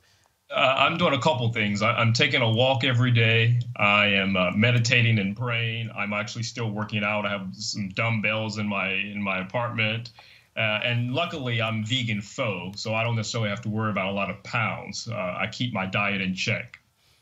You say you're a vegan? Uh, vegan faux. I, I still eat seafood. What the hell is what the hell is vegan faux? What what's that? like you like you're a fake ass vegan or what, what what's that? I, I I eat seafood, but the rest of my diet is 80% plant based. So Robert, he a half ass vegan. Yeah, see, I, I cut all that out. I grilled some pork chops yesterday. The day before that, I smoked some uh, some turkey wings uh, cooked a steak. We made a couple pizzas the other day. I had a lasagna on Saturday. So yeah, we're going all out on this one. Damn, let's bring in health and wellness specialist Dr. Yolandra Hancock in right now. Uh, Doc, you heard all of what Robert's cooking. Good idea, bad idea? Uh, we can't hear. Hold on, Doc. Hold on, Doc. We can't hear you. Now we can hear you. Go ahead. I, am laughing at the Mississippi pot roast. I'm from Louisiana, so I can fully relate. Lord, I, I, Doc, it, it's, it's been hard because it's so interesting. Matter of fact, I'm going to pull it up here. Uh, it's so interesting because all these people out here, uh, uh, we, they raided the store, and people were buying all kinds of stuff. They were buying, uh, you know, chips and bread and you name it. Uh, and a friend of mine, uh, she posted something. I, am looking for her page where she was like, "What the hell is wrong with y'all people?" She showed the um, uh, the vegetable line, I mean the vegetable stand. She said, "Y'all know y'all can buy some fruits and vegetables." Absolutely. I was actually at a grocery store at the beginning of everything. There was a little old lady behind me with a basket full of Cheetos, Doritos, you name it. And I actually took her back to the store in the back of the store, got her some canned goods, took her over to the fruit and vegetable aisle because that's going to be essential. I, as a physician, I tell everyone assume that you may get it. Therefore, your body needs to be prepared, and food truly is medicine. So, as we hunker down and uh, practicing social distancing, we also need to be practicing a healthy lifestyle. Amen. So, all right. So, oh, look at Quardricos. All of a sudden, amen. I hear an amen corner. Okay. All right. So, all right. So, what should from, from, what should we be eating? What should we be doing? Uh, uh, drinking? What's and also the problem is I, I remember somebody posted something I thought was pretty funny. She was like, "I'm in the kitchen for the 17th time today." The difference now is normally we're not at home. Normally right. we're out and about. Now we're at home. Now like we literally are constantly walking by the kitchen in the right. kitchen. And so, what what things should be put in place for us to be able to to control what we eat, how we eat, and when we eat? And the other deal is we're staying up late because uh, you know folks not going to work. So now all of a sudden your whole normal routine is off. So you're not up at one, two, three o'clock in the morning. And guess what? Woo, the chips looking good at that time. Right. One of the things that I would highly recommend, particularly if you have children, is to try to keep to a regular schedule whatever your routine is. I am most of my patients we're seeing via telemedicine. I still wake up at six o'clock. I'm still getting up to work out. My daughter actually has a school schedule that I print out every single day so that when we eventually go back to business as usual, she's able and I'm able to stick to the schedule. The same thing with eating. When we eat our breakfast, we're having our same steel cut oats. It's important for people to understand that with food being medicine, what you want to do right now is boost your immune system that's going to be critical for each of us if and when we end up acquiring the infection. And the best way to do that is to eat a rainbow, to make sure that we're eating sufficient fruits and vegetables, that we're cutting back on our sugar because sugar impairs your immune system's function. Those are very, very critical um, concepts to understand as we're in the midst of this pandemic. And I certainly can give some specific recommendations as to certain uh, vitamins that uh, need to be consumed in terms of boosting the immune system. And those include vitamins like B6, B6 actually helps in terms of the biochemical reactions that your body undergoes when it's fighting off an infection. Everyone's really excited about vitamin C. It is critical, not just in terms of an immune system response, but in terms of making sure that your T cells are available to fight off viral infections. Your T cells are the cells specifically designed to fight off fight off viral infections like COVID-19. And you know, folks are bulking up on vitamin C. There was a study that came out of China not recently, but actually a couple of years ago, looking at the role of vitamin C in fighting off specifically viral infections. And at about a thousand, of course, I have to put the caveat this is not to prescribe vitamin C, but the evidence supports the use of vitamin C, one in terms of boosting the immune system, but also when you're sick, you're stressed, your adrenal glands work overtime. Your adrenals actually use vitamin C in terms of helping to fight off um, infections. So you end up being vitamin C depleted when you're fighting off a significant infection and that's what's going to be critical to make sure you're getting enough vitamin C. I made that point about what how people are now utilizing Facebook and Instagram. Uh, uh, go to my iPad. This is a homegirl of mine. Uh, her name is Phaedra. She's out of Chicago. Out of Chicago.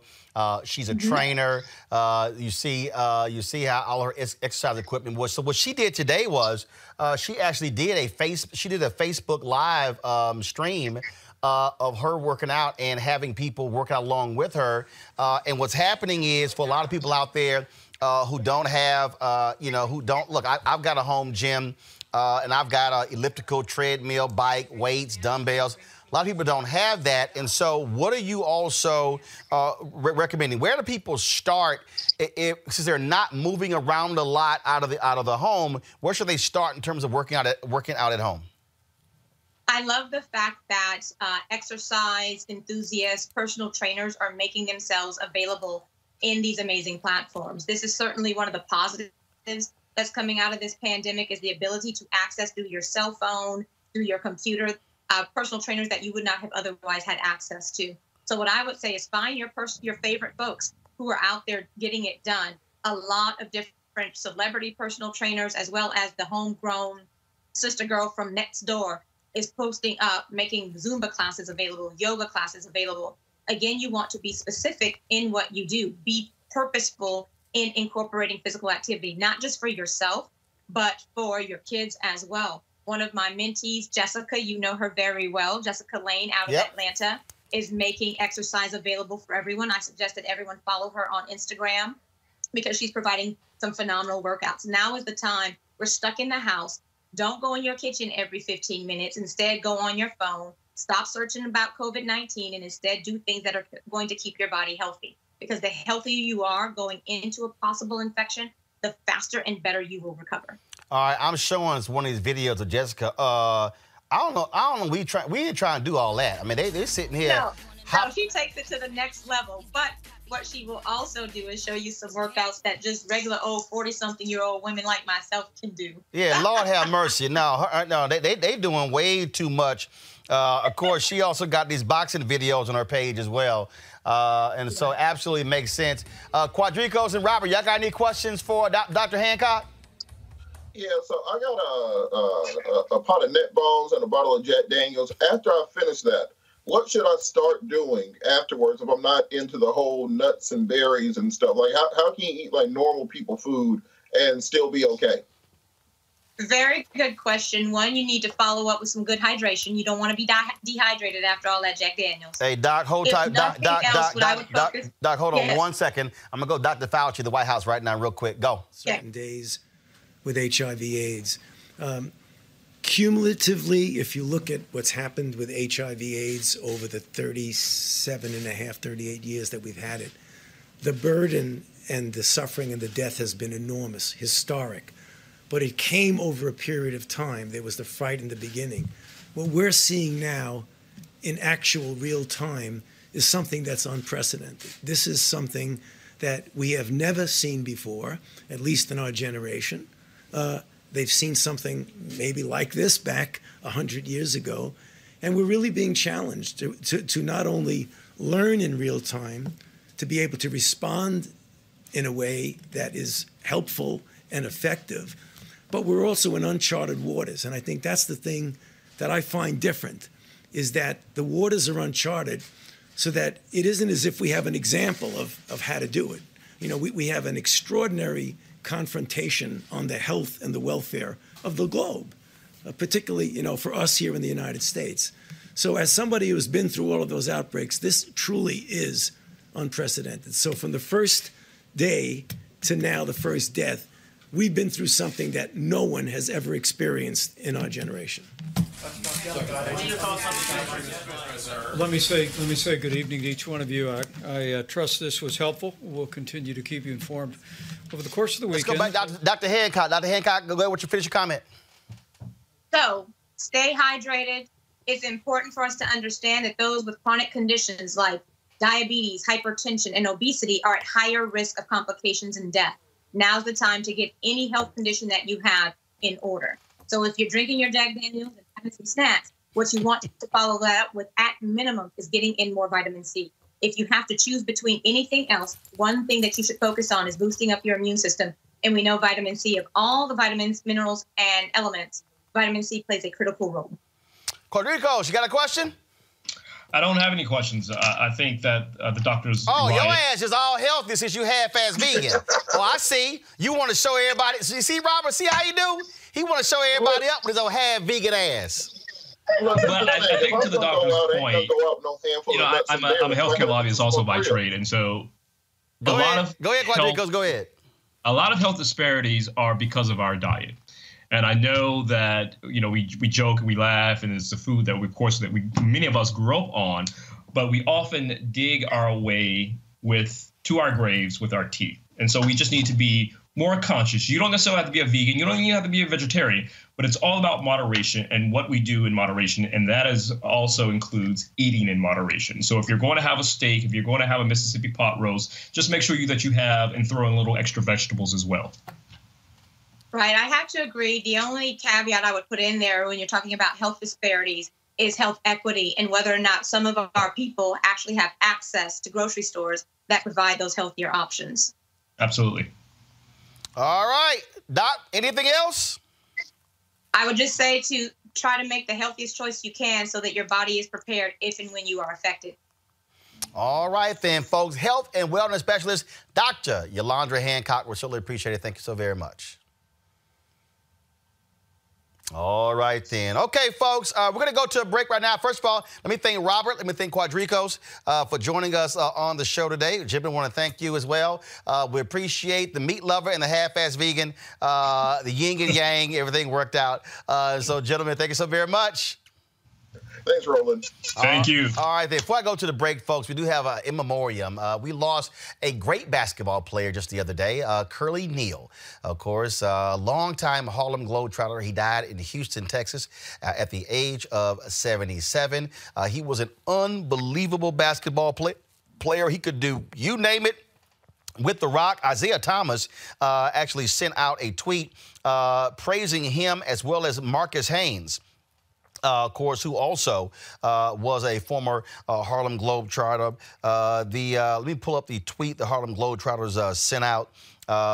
Uh, go go and pull the tweet up, folks. Freddie Curl Neal, the Harlem Globetrotters icon known worldwide for his trademark shaved head and charismatic smile, passed away this morning in his home outside of Houston, the age of 77. That was just a couple of days ago. again, he was an unbelievable ball player. he could, he, man, he could just, he could just use the rock. It was Curly's. Pull it back up. Go back the tweets. Go ahead. Go ahead, pull it up. I'm gonna read the rest.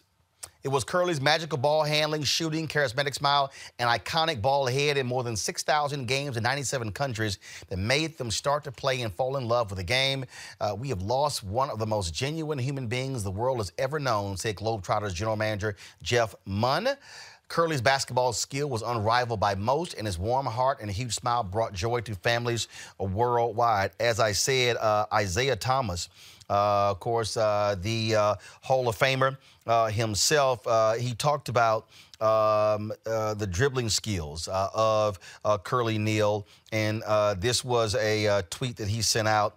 For those who say, hold up, Brady, for those who say the game has evolved, I say what's old is new again. Distance, shot making, and dribbling is back.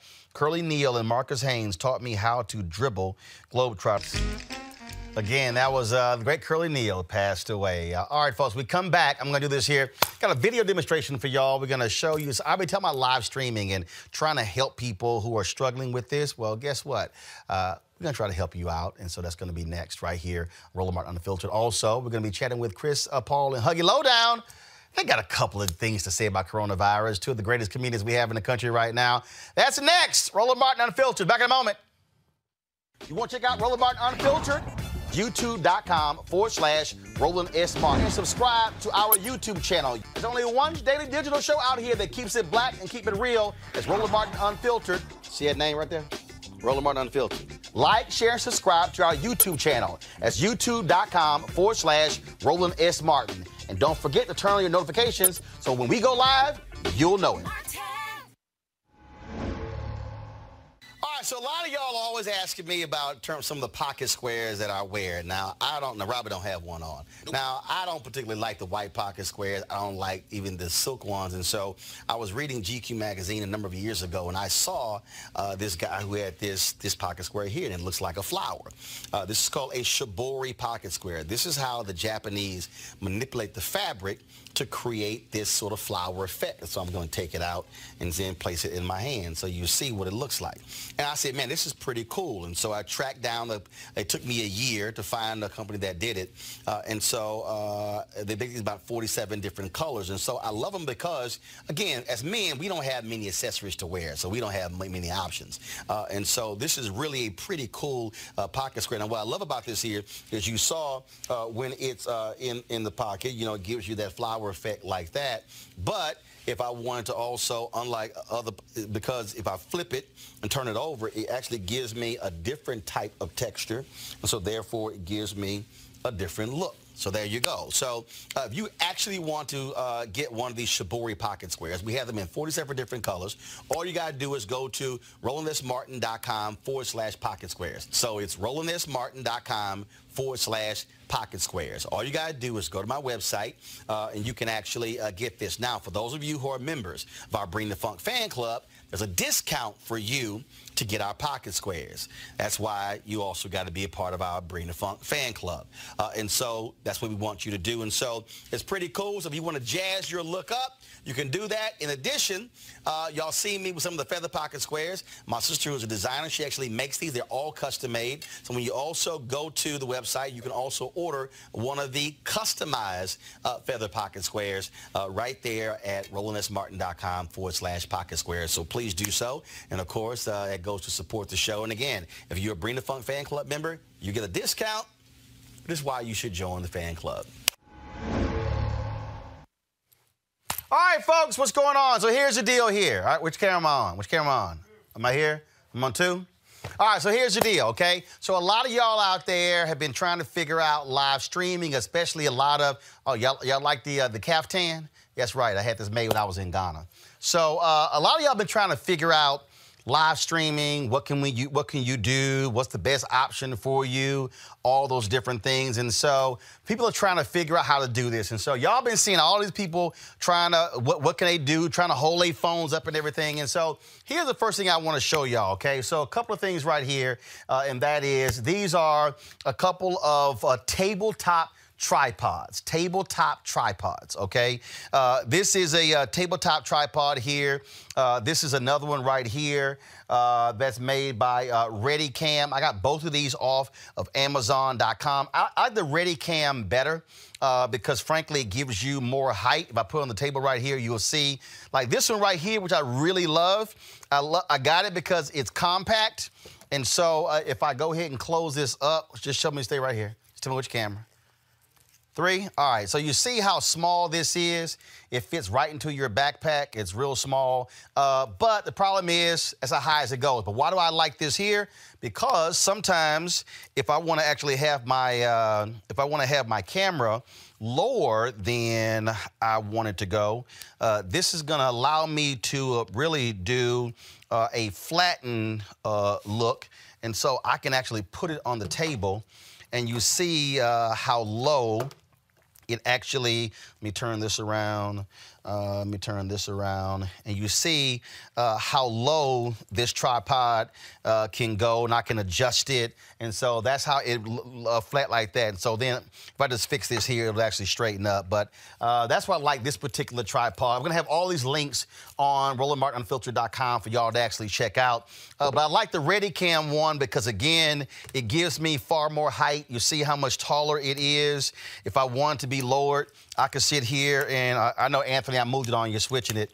Uh, you got to, so if I lower it, you see I can actually take it lower right here. It allows for me to be able to uh, to move it and do a lot more with it. And so this one is by ReadyCam. I think this is around 40 bucks, something like that. But this is a really great portable tripod that you can actually put uh, on your desk. So as you see, if I was live streaming and I had another camera, I can actually just put this um, um, I can put this uh, right there uh, with uh, my laptop. So let's say you're streaming on your laptop, and again, with this tripod, which is great, you can put a camera on here, you can put a phone on here, uh, you can put a different device on here, you can even put a light on top of here. And so I'll just give you an example. I'm gonna take this light here off. Um, I'm gonna take this light off of this light stand here. And if I wanted to have a portable light, I can actually just screw this light right here uh, onto uh, this, and now I've got me a really good light. Now, some of y'all have seen, when it comes to lights, some of y'all have seen those big circular lights they use uh, for iPhones and stuff. I don't like those. The reason I don't like those because I believe in having gear that's portable that I can use for different purposes. Uh, this is a perfect example. This is a Neewer CN 160 light. I love this light because it gives me a ton of light. Uh, in terms of you see uh, the amount of light it gives me, I can turn this thing down. I don't want to be that that bright in my damn face. Uh, but if I, I can turn this thing down, and you you see right here how. So let me just show you. That's that's off. But then I can I can do the dimmer and I can actually increase the amount of light. Okay, that's too bright. So that way, if my if my light stand is further back, it allows for me to be able uh, to do that. And so this is a CNN 160. I love this light. It's 25 bucks. Uh, and so again, you can put it on a light stand. You can put it on a portable uh, tripod deal here. Uh, I have a lower. Uh, where where did I put it? Uh, I have a, a smaller uh, stand that I was uh, just playing with. Uh, Chelsea, go on my table over there and get it for me. Uh, and again, it can be on a small stand, it can be on a larger stand, but this is a great light. Uh, you see how small it is. you it, a battery, battery power, so you have to get a battery that goes with it. and so the battery works. But again, the light is 25 bucks, and the, and the battery is cheaper. All right, here's another light that I like right here. Uh, this is a Viltrox. Let's go to give me, give me camera four. Give me camera four. Uh, this is a Viltrox light. This light is also great. I'm just gonna slide it over this light stand over here. I'm gonna slide it over here. Uh, I'm messing with our director because I'm just all over the place. And so this light is great because uh, you see how skinny this is. It's a slim light. It's a slim light. You see how skinny it is. And so that's what's great about this here. You can actually put in a battery or there's a power cable you can actually get as well. Let me turn this way. There's a power cable you can get. You can actually plug the power cable up right there uh, into this whole deal. Just sit it right there. Just sit it right there. Uh, and so again, uh, this is slim. It slides right into a bag. Uh, it works very well. It gives off great light. Even though it says it does uh, 5600, uh, to me, it's not as good as the it's not as good as the Neewer light. So you see, I can you can see right there. This is turned up all the way at 5600. I don't particularly think it's as bright as a Neewer light. You can tell because look at that, look at that right there. And then this is the Neewer light. Uh, that's all the way up. See, big difference. That's all the way up. Let me get out of that light. That's all the way up. So the, I think the Neewer light is a lot brighter, which is important because if you're further away, it, it, it hits you with more light. But this is softer. But why do I like this light over the Neewer light? This right here. And that is it allows for me on the back here to know exactly, let me turn it that way. You see that right there? You can zoom in, Anthony. So right there, I can, I can press this button here. I can turn down the intensity of this light. I can turn it up to 5600. I can turn it all the way down to 3300. And it gives me a constant uh, warning in terms of uh, my battery level. That's the other reason why I like this light. The Neewer light does give me a battery reading, but I press the button right here as you see. So I press it and I've got three or four lights. And so these are the best portable lights that you really can use out there because they're, they're economical, they're easy to use. Oh, so this light stand right here, okay? You don't necessarily you don't look you don't if if you're not doing a lot of video stuff you don't have to get you a light stand. I like this light stand because of this reason here. It's a collapsible light stand goes all the way up to six feet. But here's the reason why. I travel a lot by myself. I pack my own gear and so what happens is i'm not trying to have a whole bunch of extra stuff. And so this thing here collapses all the way and the legs fold up. Now, most light stands, they fold down, which makes the stand longer. This actually folds up.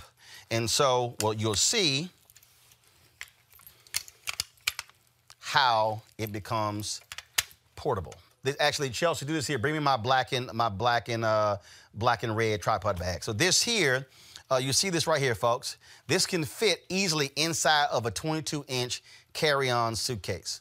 That's important collapsible is important. For me, I'm all about space. I'm all about how can I pack economically. So let's say I'm traveling, and let's say, or I'm just traveling from one place to another. I'm going to somebody's house to shoot. I can put this in the 22-inch suitcase. I can put that light. Uh, it's, it's right there in, in, a black and red uh, tripod bag. I can put the light uh, in in the same case. It's real simple, very easy to use.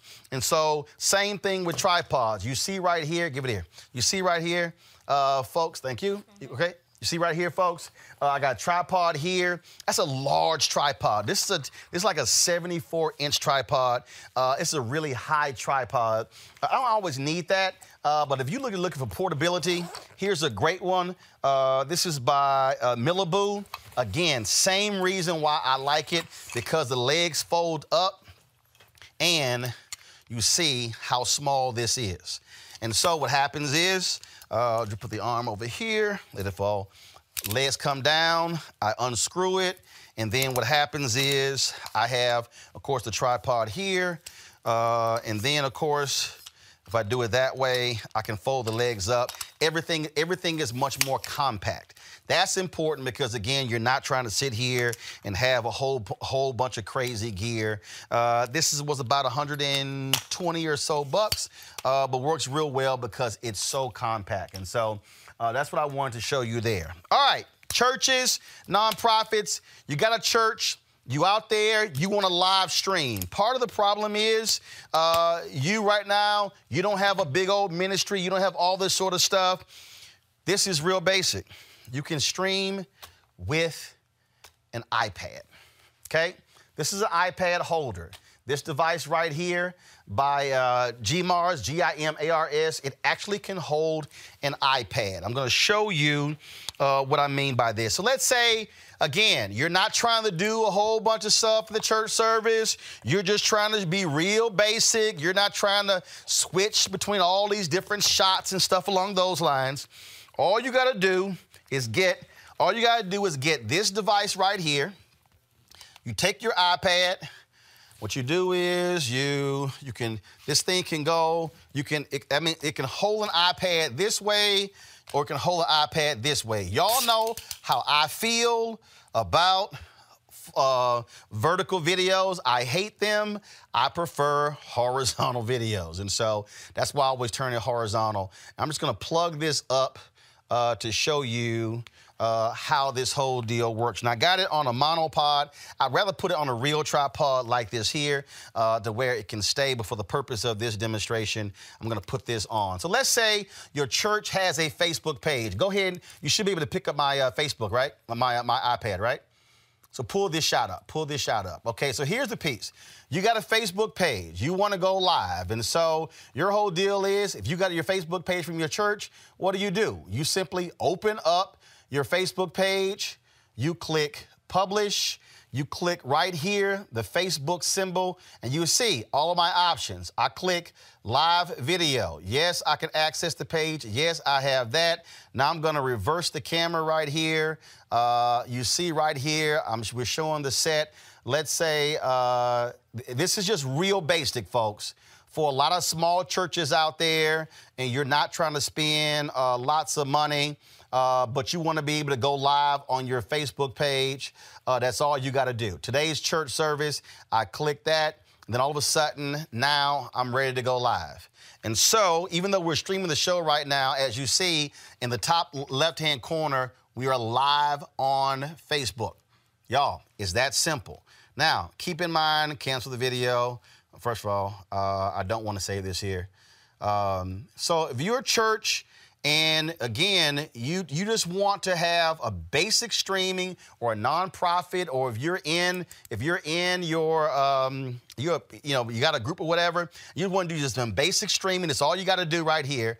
is just use this stand right here. Get this right here. Hold your iPad. It can also hold an iPhone and allows you to be able uh, to stream. Uh, and so you just simply create you uh, a profile page. Uh, and so here's a piece. Uh, call a fan page, a like page. Don't use a profile page because people can't enter. A fan page they can, anybody can enter. You don't have to approve them or anything. That's the best thing you want to do. But that's how easy it is just to be able to get you a basic tripod attach this to the tripod and set your set your ipad up then you can stream on Facebook, you can stream on YouTube, you can stream on Periscope, uh, which really are the three. Now, Instagram Live, let me show y'all something with Instagram Live.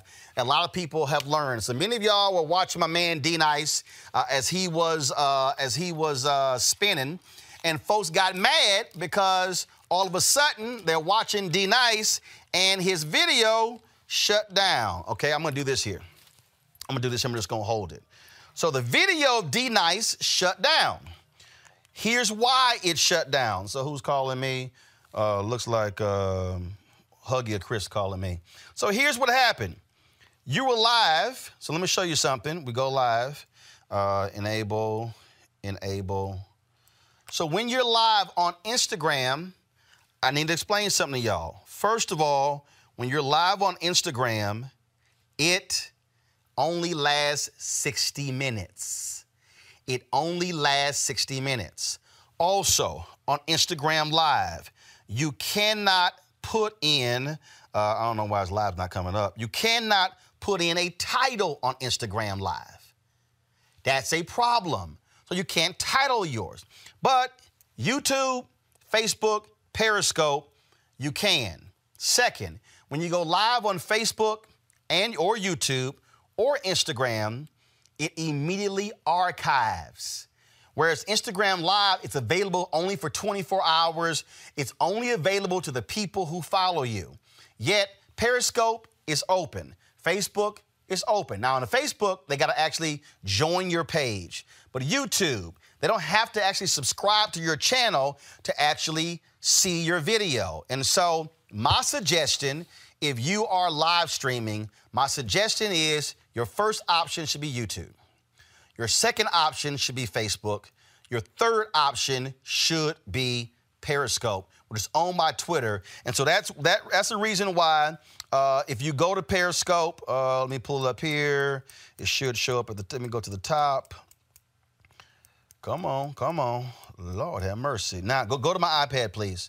So here's the piece. Do y'all see right here with Periscope? You see uh, at the top, these are all people who I follow. So I follow Jamal Bryant. If I click that, uh, I go to Jamal Bryant's Periscope page.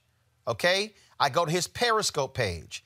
Twitter owns Periscope. So the reason y'all, I get it from all y'all, why, Roland Martin, do I keep seeing you uh, at the top of my Twitter page? Because whenever we are streaming some video, whenever we're streaming some video, it's you're gonna see at the top of your timeline because you follow me. Uh, and so uh, that's that's what, what, we say that. But again, I, I prefer that if you're going to live stream, that you do YouTube first, Facebook second, or you do uh, or you do a Periscope third. And again, Instagram Live, it's only 60 minutes. Also, get some other information. Periscope, no time limit. If you want to stream for eight hours, you can stream for eight hours on Periscope. YouTube, no time limit. You want to stream for eight hours. Facebook, there is a limit, four hours. Now, look, most people are not going to be streaming for four hours. We know that. Most are not going to be streaming for, you know, 20 hours. But when Dick Gregory died, and when I put, when I set up our live streaming plan uh, for TV One, we streamed to 10 different platforms. And so Congresswoman Maxine Waters was actually speaking in the church service. And I was monitoring the different pages, and all of a sudden, I don't see her on Facebook. I'm like, what the hell? So I run back outside the sanctuary. I'm thinking the equipment shut down. We were live on YouTube. We were live on Periscope. Then I'm sitting there. Then I hit me. Facebook has a limit. And so Facebook is a limit of four hours, and you have to simply restart your live stream. And so just giving y'all that information to understand uh, when you talk about how do you do live streaming, things along those lines. Now, if you are a, so let's say you that's just an iPad, and you don't want to stream on the iPad and you don't want to stream on the phone, you want to be able to do some different things uh, with your uh, as you're streaming. Here's what I would also suggest. I would really suggest if, if, if you don't really want to do the iPad or you don't want to do the phone, but you do want to have something that's different, Mevo. Mevo, they got a new Mevo out, uh, which makes it easier to live stream, but I love the Mevo camera. This right here, folks, is actually the Mevo camera. This is the camera. Hold on, where yet? Where yet? Which, cam- which, which, which camera you on? Okay, you're on four, okay? You're not on four. This is the Mevo camera, okay? This is called the Mevo Boost. This actually gives you far more power. And what it also does right here, if I can open this, the Mevo Boost allows you to plug in an Ethernet cable as well as a USB. Why is that important? Because this is important because when you're live streaming, let me come back to three. When you're live streaming, you need a stable signal. Wi Fi is not stable. And so if you have an Ethernet, you plug it into the device. They do sell an adapter for uh, you to plug up uh, an iPad to an Ethernet. Yes, you can plug up Ethernet cable to an iPad or an iPhone. Uh, again, we'll have the link on my website for you to actually see it. But the reason I love the Mevo is because the Mevo really allows me to do some different things, and I want to be able to show you. And so let me try to grab the iPad back. So let me just do this here. So what happens with the Mevo, the Mevo connects to your iPad, your iPhone, your Android. It connects uh, by virtue of Bluetooth and Wi Fi. All right, so uh, pull, I'm pulling up right here. And so I got Bluetooth on. And so, uh, Anthony, you might want to go to it. So, what I do is I go to my uh, iPad and I click uh, the Mevo app. The Mevo app comes up. I want to skip all this sort of stuff. Okay, no, okay, fine. You can send me stuff. Configure Mevo. All right, it's turning the is, is what it's doing is you it's configuring it so it can actually so I can actually pick it up. And so uh, it's establishing the Wi-Fi connection, all that good stuff. But uh, the, the beauty of it tells you, okay, fine, you want to be uh, what Wi-Fi network you want to use. Uh, and it tells you all those things. I don't want to do that right now. No need for me to go live. So I'm just going to say Mevo hotspot. This is really, really great, folks.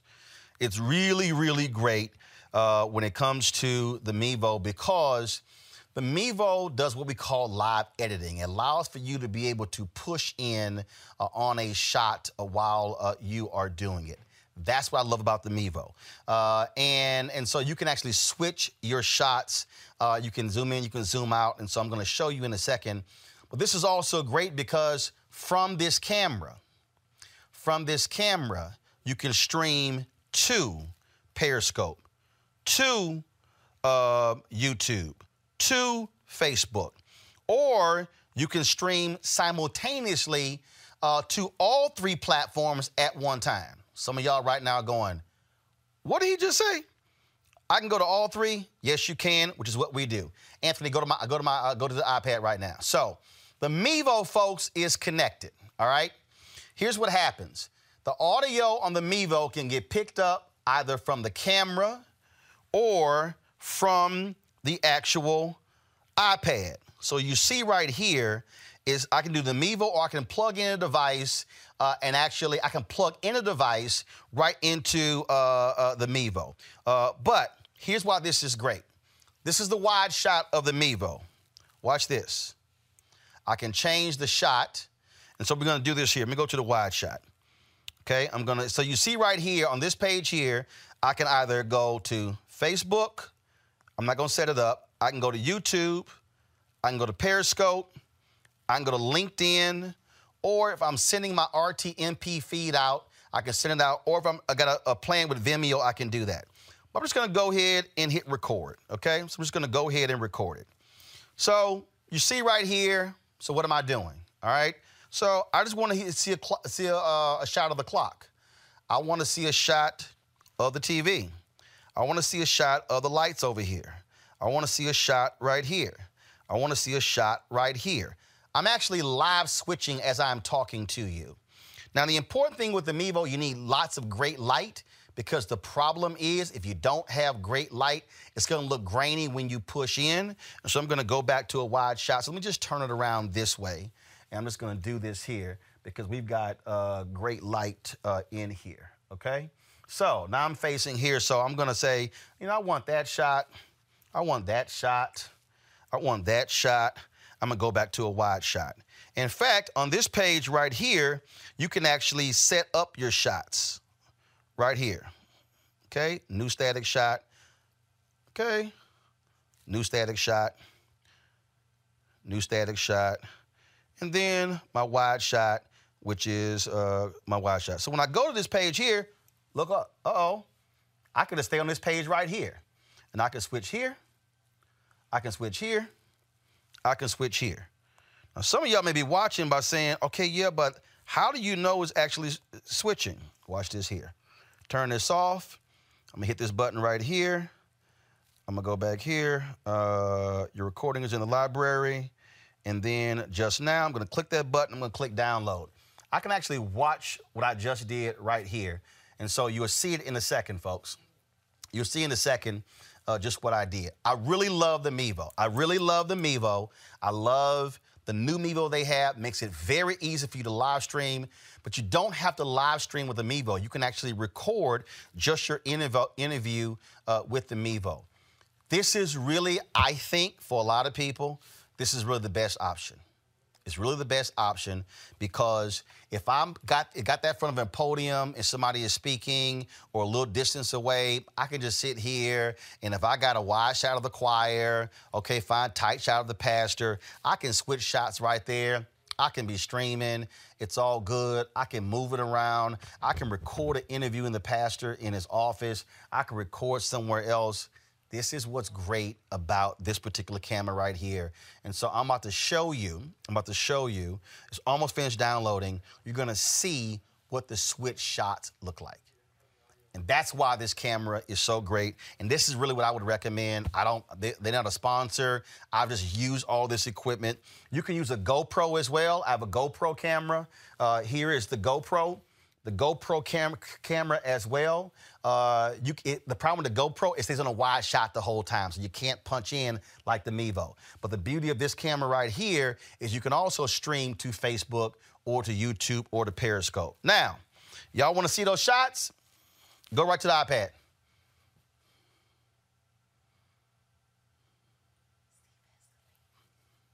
You see that, folks?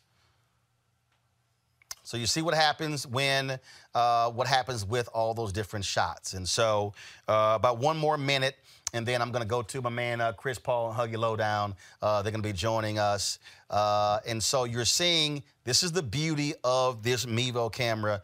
You can switch your shots. You can change your shots with this camera.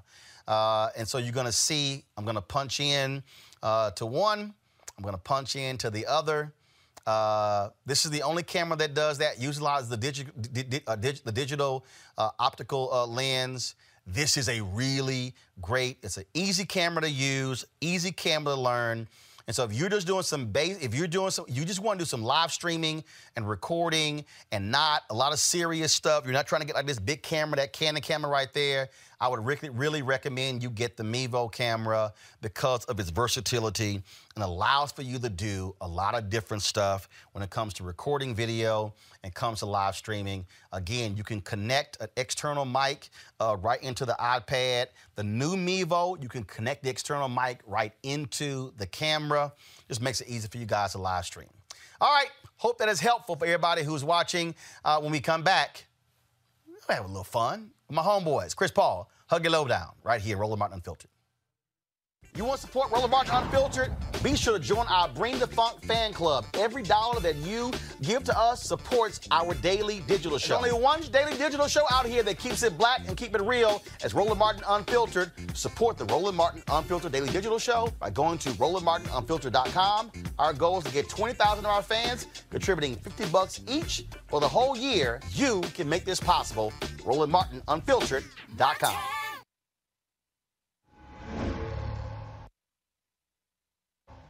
so a lot of y'all are.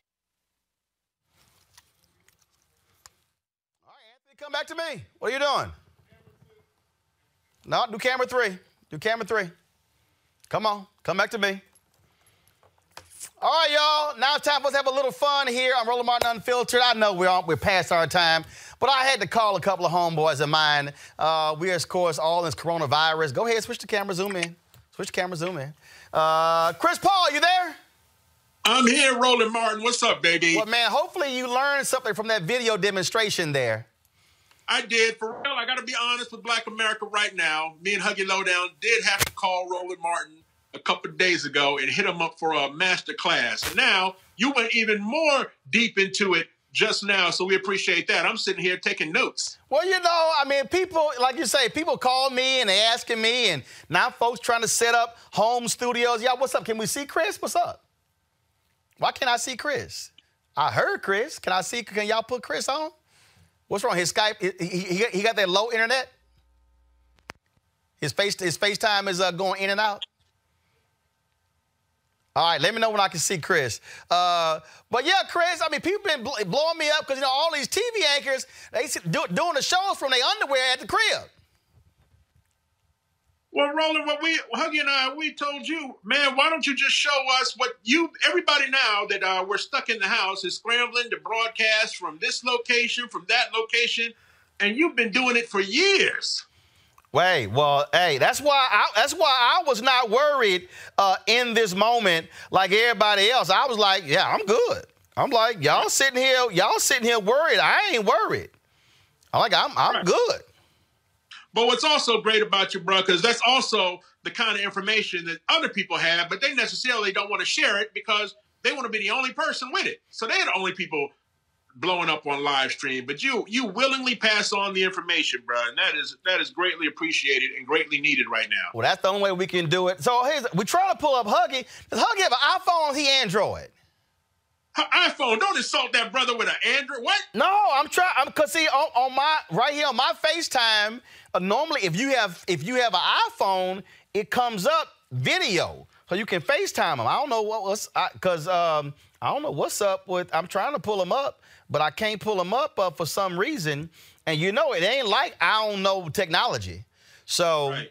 Uh, I thought it must be an Android or something. All right. So, w- w- what do you make? First of all, I got to get your thoughts on the performance of uh, uh, the the fool. Oh, you're talking about, bro? You know what I'm about to say? You're vicious. You, I, I'm watching your show today, and you're like, "All right, let's go to the press conference." Dr. Fauci's talking. As soon as he finished and Pence started talking, you're like, "All right, we're back." you cut Pence off like that. I said, "Vicious." Look, man. I about the fool, when I think about the fool, bro, come on. I'm talking about no matter how bad a situation gets, no matter how deep the crisis we're in, he never changes. He never steps up. Never. He's still up there just lying, lying, lying. It's all about him, him, him. The media is fake, fake, fake. It's Obama, Obama, Obama. I'm like, man, people are dying, dude. What now today his whole thing is, oh, if y'all not nice to me, governors, I don't give a damn about you. Right, right. He wants everybody to kiss his behind to save lives. I mean, at this point, what do you think, Roland? Is it worth it? Is it worth just saying a couple of nice things about him just so you can rescue your state? I ain't saying a damn thing nice. Not even to save lives? They ain't saying no. I'm just going I'm gonna just dog them all day. Bruh, again, you said it, bro. Trump lies matter. And the other hashtag I love, we tried to tell. Yeah, we tried to tell you. We tried to tell you. W E T R I E D T O T E L L Y A. We tried to tell you. To All these you, people like, oh my God, I can't believe Trump. I was like, listen to black people next time. We tried to tell you. All you white ladies in America who didn't vote for Hillary Clinton and support a fellow white woman. Now look what you got. That's what you got. All right, I gotta ask you this here. Um, Dr. Birx, if she wear one more damn scarf, Yeah, bro. She's like you with the ascots, bro. She, she, she got more scarves than you got ascots. I mean, she killing me uh, with with the scarf every single day. Uh, and then is, is is Pence the best example of a Stepford wife? Bruh, I'm telling you, Pence, if, you, if you take off Pence's jacket and look in, in his back, you would see a battery. Dude is a programmed robot, an android. all day. And all his whole job his whole job is to Now- kiss Trump's butt. You've been so great. You've been so wonderful. You've been so awesome. I mean, you're just amazing. That's him the whole day. You can't say anything without first praising Trump. Nothing first. It's like having a conversation with your wife. Baby, you look so beautiful today. Hey, where did all these why aren't these bills paid? You gotta put a compliment out there first before you get into the truth. All right, Chris. I, now, how about this here? Everybody in their mama is now going live on Instagram. It's a bunch of people. I, I wish this thing is over because I really don't want to see a lot of these people going live. Well, there's a lot of people going live, and when they do it, you say to yourselves, man, these people are really, really talented. You know, you know what I say, Roland? I know there's a lot of technology now, and I know everybody has a voice, but not everybody should have a voice. you know, I, I know it's great that anybody can tweet now, but everybody shouldn't be able to tweet. I concur. I concur. I think the world was a little more sane when everybody couldn't just put anything out there. So Uh, what now? Of course, now. now. we got the concerts going on. What do you make of Erykah Badu saying, "Damn that, I'm charging a dollar"? Oh, is she? She did a concert from her bedroom. She charged a dollar per viewer. I know she did a concert. I didn't know she was charged. Well, damn. She charged. Yeah, we can go, we can go into uh, D Nice Club quarantine for free, and he can play Erykah Badu. Well, it has been. I saw we saw John Legend go do his uh, at-home concert. Uh, Chrissy showed up in a, bath towel. Uh, Oh, John John Legend's concert was amazing. It was the best nap I've had in years. See, you ain't right. You John, ain't, you ain't John right. Legend, I mean, he just, he's just so soothing. He puts you right to sleep. That you you are not right for that. You ain't right for that. You ain't right for that. Okay, so out of all people who who've gone live, who have you enjoyed the most? I've enjoyed D Nice and I've enjoyed Questlove. Questlove spun. I don't know how late he was spinning last night. He was doing all um, hits from the native tongues. Really? a lot of people, a, a lot of a lot of people, a lot of people criticize Questlove, uh, especially like when D Nice handed off to him. Uh, he had like fifty thousand people. An hour later, it was eight thousand left. I mean, bro, he's playing slow jams, bro. You know, a lot of people, young people, aren't built for slow jamming these days. You know, and uh, plus, a lot of people are quarantined by themselves. They can't. They got nobody to rub on except themselves. And you don't need. You want to be looking at Questlove while you're rubbing on yourself. That- that's kind of perverted. Kind of perverted. I do want to go back to D Nice. I got to ask you about hashtag Berry Nice. The little, the little, the little thing that I was with, with Halle Berry and D Nice. Were you on the other night? I saw that. Was that real? Were they just playing with each other, or is there potential after this uh, virus gets worked out? I mean, hey, fl- flirting is flirting. Bruh, I tell you what, D Nice deserves that. he put in so much work on those turntables. He made everybody feel so good, bruh. I hope it works out for him. And you know, it's some other DJs like, damn, why I ain't think of that. I know it's it's too late, bro. It's too late now. Now anybody that does it, oh, you're trying to be like D Nice. no, I mean, you, I mean, if you're a DJ, you should do it. You know, you should keep find a way to keep doing your craft, Right. What it is you love. It'll help other people and it'll keep you sane. So, will you do uh, uh, a nightly or weekly Instagram live? And if so, what does that look like? I mean, you're you going to show you cooking? Uh, wh- what's up? Well, Huggy and I are working on some things right now. Now, every, now again, the the whole concept of going on Instagram Live and Facebook Live is not new, but I don't want to put out any ideas about our actual content because somebody can beat us to the punch. So just know that me and my boy Huggy Lowdown are about to drop it. Thanks to Roland Martin's technology tutorial. he will be in business soon. All right, Roland, Chris. Roland, Roland was like, step one, Chris and Huggy, turn your phone on. I, was, I, I, wa- I wasn't that basic with y'all. I mean, y'all were able to understand some stuff, but uh, me and Huggy were trying to figure out Zoom last night, and I'm telling you, I said we are some idiots. y'all. really? I, I'm telling y'all. Special session with you. I'm telling y'all. So Huggy and Chris were literally going back and forth, and finally one of them was like, "Why in the hell are we doing this?" they were like, "Why in the hell are we trying to figure this out?" Call Yeah. rolling. Yeah. I get text from Huggy. Uh, can you hop on on the phone uh, real quick? And I, I was like, all right, hit me in an hour. I said, hit me in an hour, y'all. He called me exactly at 4:30. Right. We were going to call you last night because we were working on it at like midnight. And I said, well, call Roland.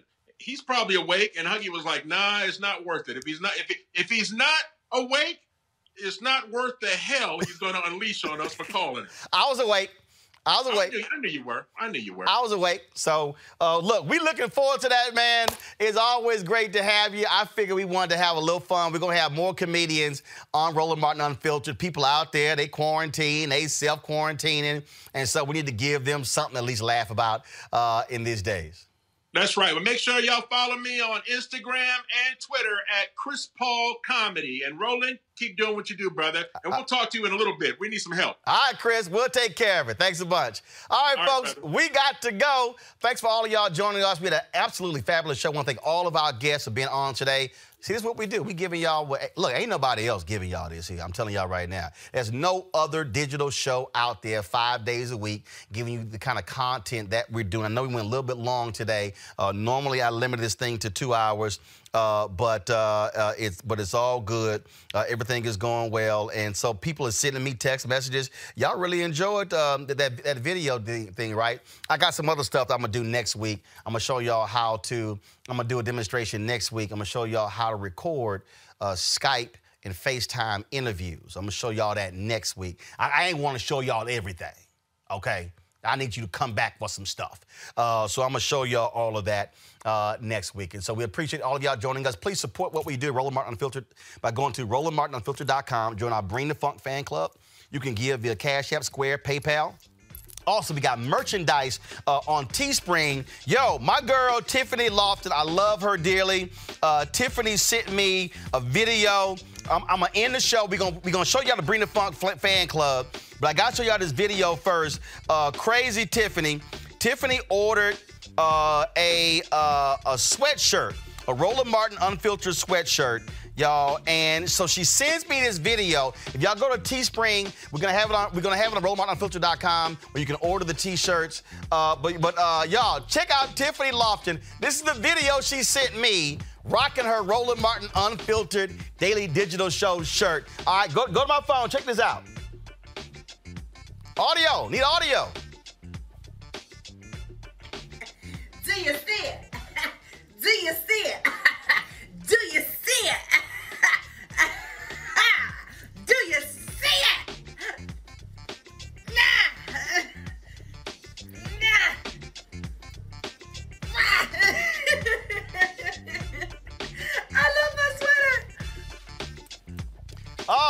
Tiffany Lofton ain't got no sense. If y'all want to uh, check that out, so again, uh, we're going to have the link on RolandMartinUnfiltered.com where you can actually order uh, a sweatshirt. Yes, part of the proceeds go to us, uh, so we certainly appreciate that. I think you can do mugs, sweatshirts, T-shirts, all that sort of good stuff. And so, y'all check that out. Please support what we do. Uh, we are, y'all, we are independent. We black-owned. Don't nobody else own us. But, of course, look, in, in this time now, uh, advertising has stopped. And so, bottom line is, uh, we want you to watch our YouTube channel because when you watch the clips on our YouTube channel, we are able to generate ad dollars through the YouTube platform.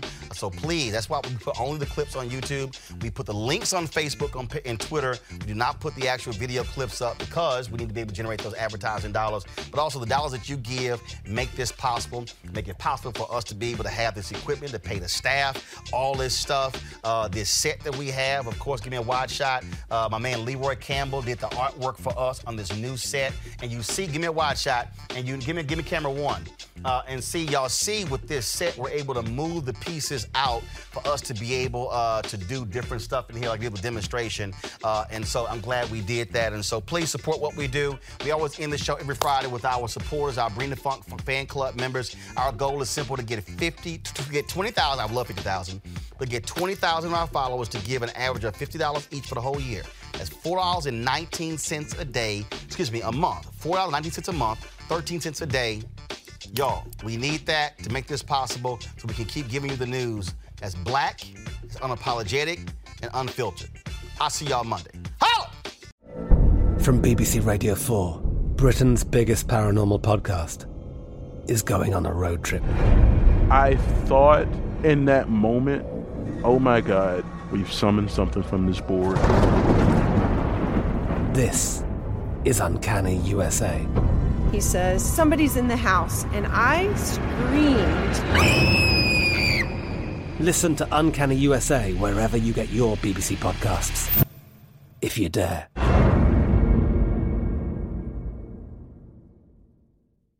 If a new house is on your wish list in the next five years, grow your savings faster and experience your dreams with an Ohio Homebuyer Plus account from Kemba Financial Credit Union. A savings account specifically designed to save for a new home where you can earn 7% APY, a $500 matching bonus, and a $1,500 mortgage closing cost credit. Learn more at Kemba.org. Offer expires March 31st, 2025. APY equals annual percentage yield. Restrictions apply. NMLS 292230. Equal housing lender. Federally insured by NCUA. With the Lucky Land slots, you can get lucky just about anywhere. This is your captain speaking. Uh, we've got clear runway and the weather's fine, but we're just going to circle up here a while and uh, get lucky. No, no, nothing like that. It's just these cash prizes add up quick. So I suggest you sit back, keep your tray table upright, and start getting lucky. Play for free at LuckyLandSlots.com. Are you feeling lucky? No purchase necessary. Void where prohibited by law. 18 plus terms and conditions apply. See website for details.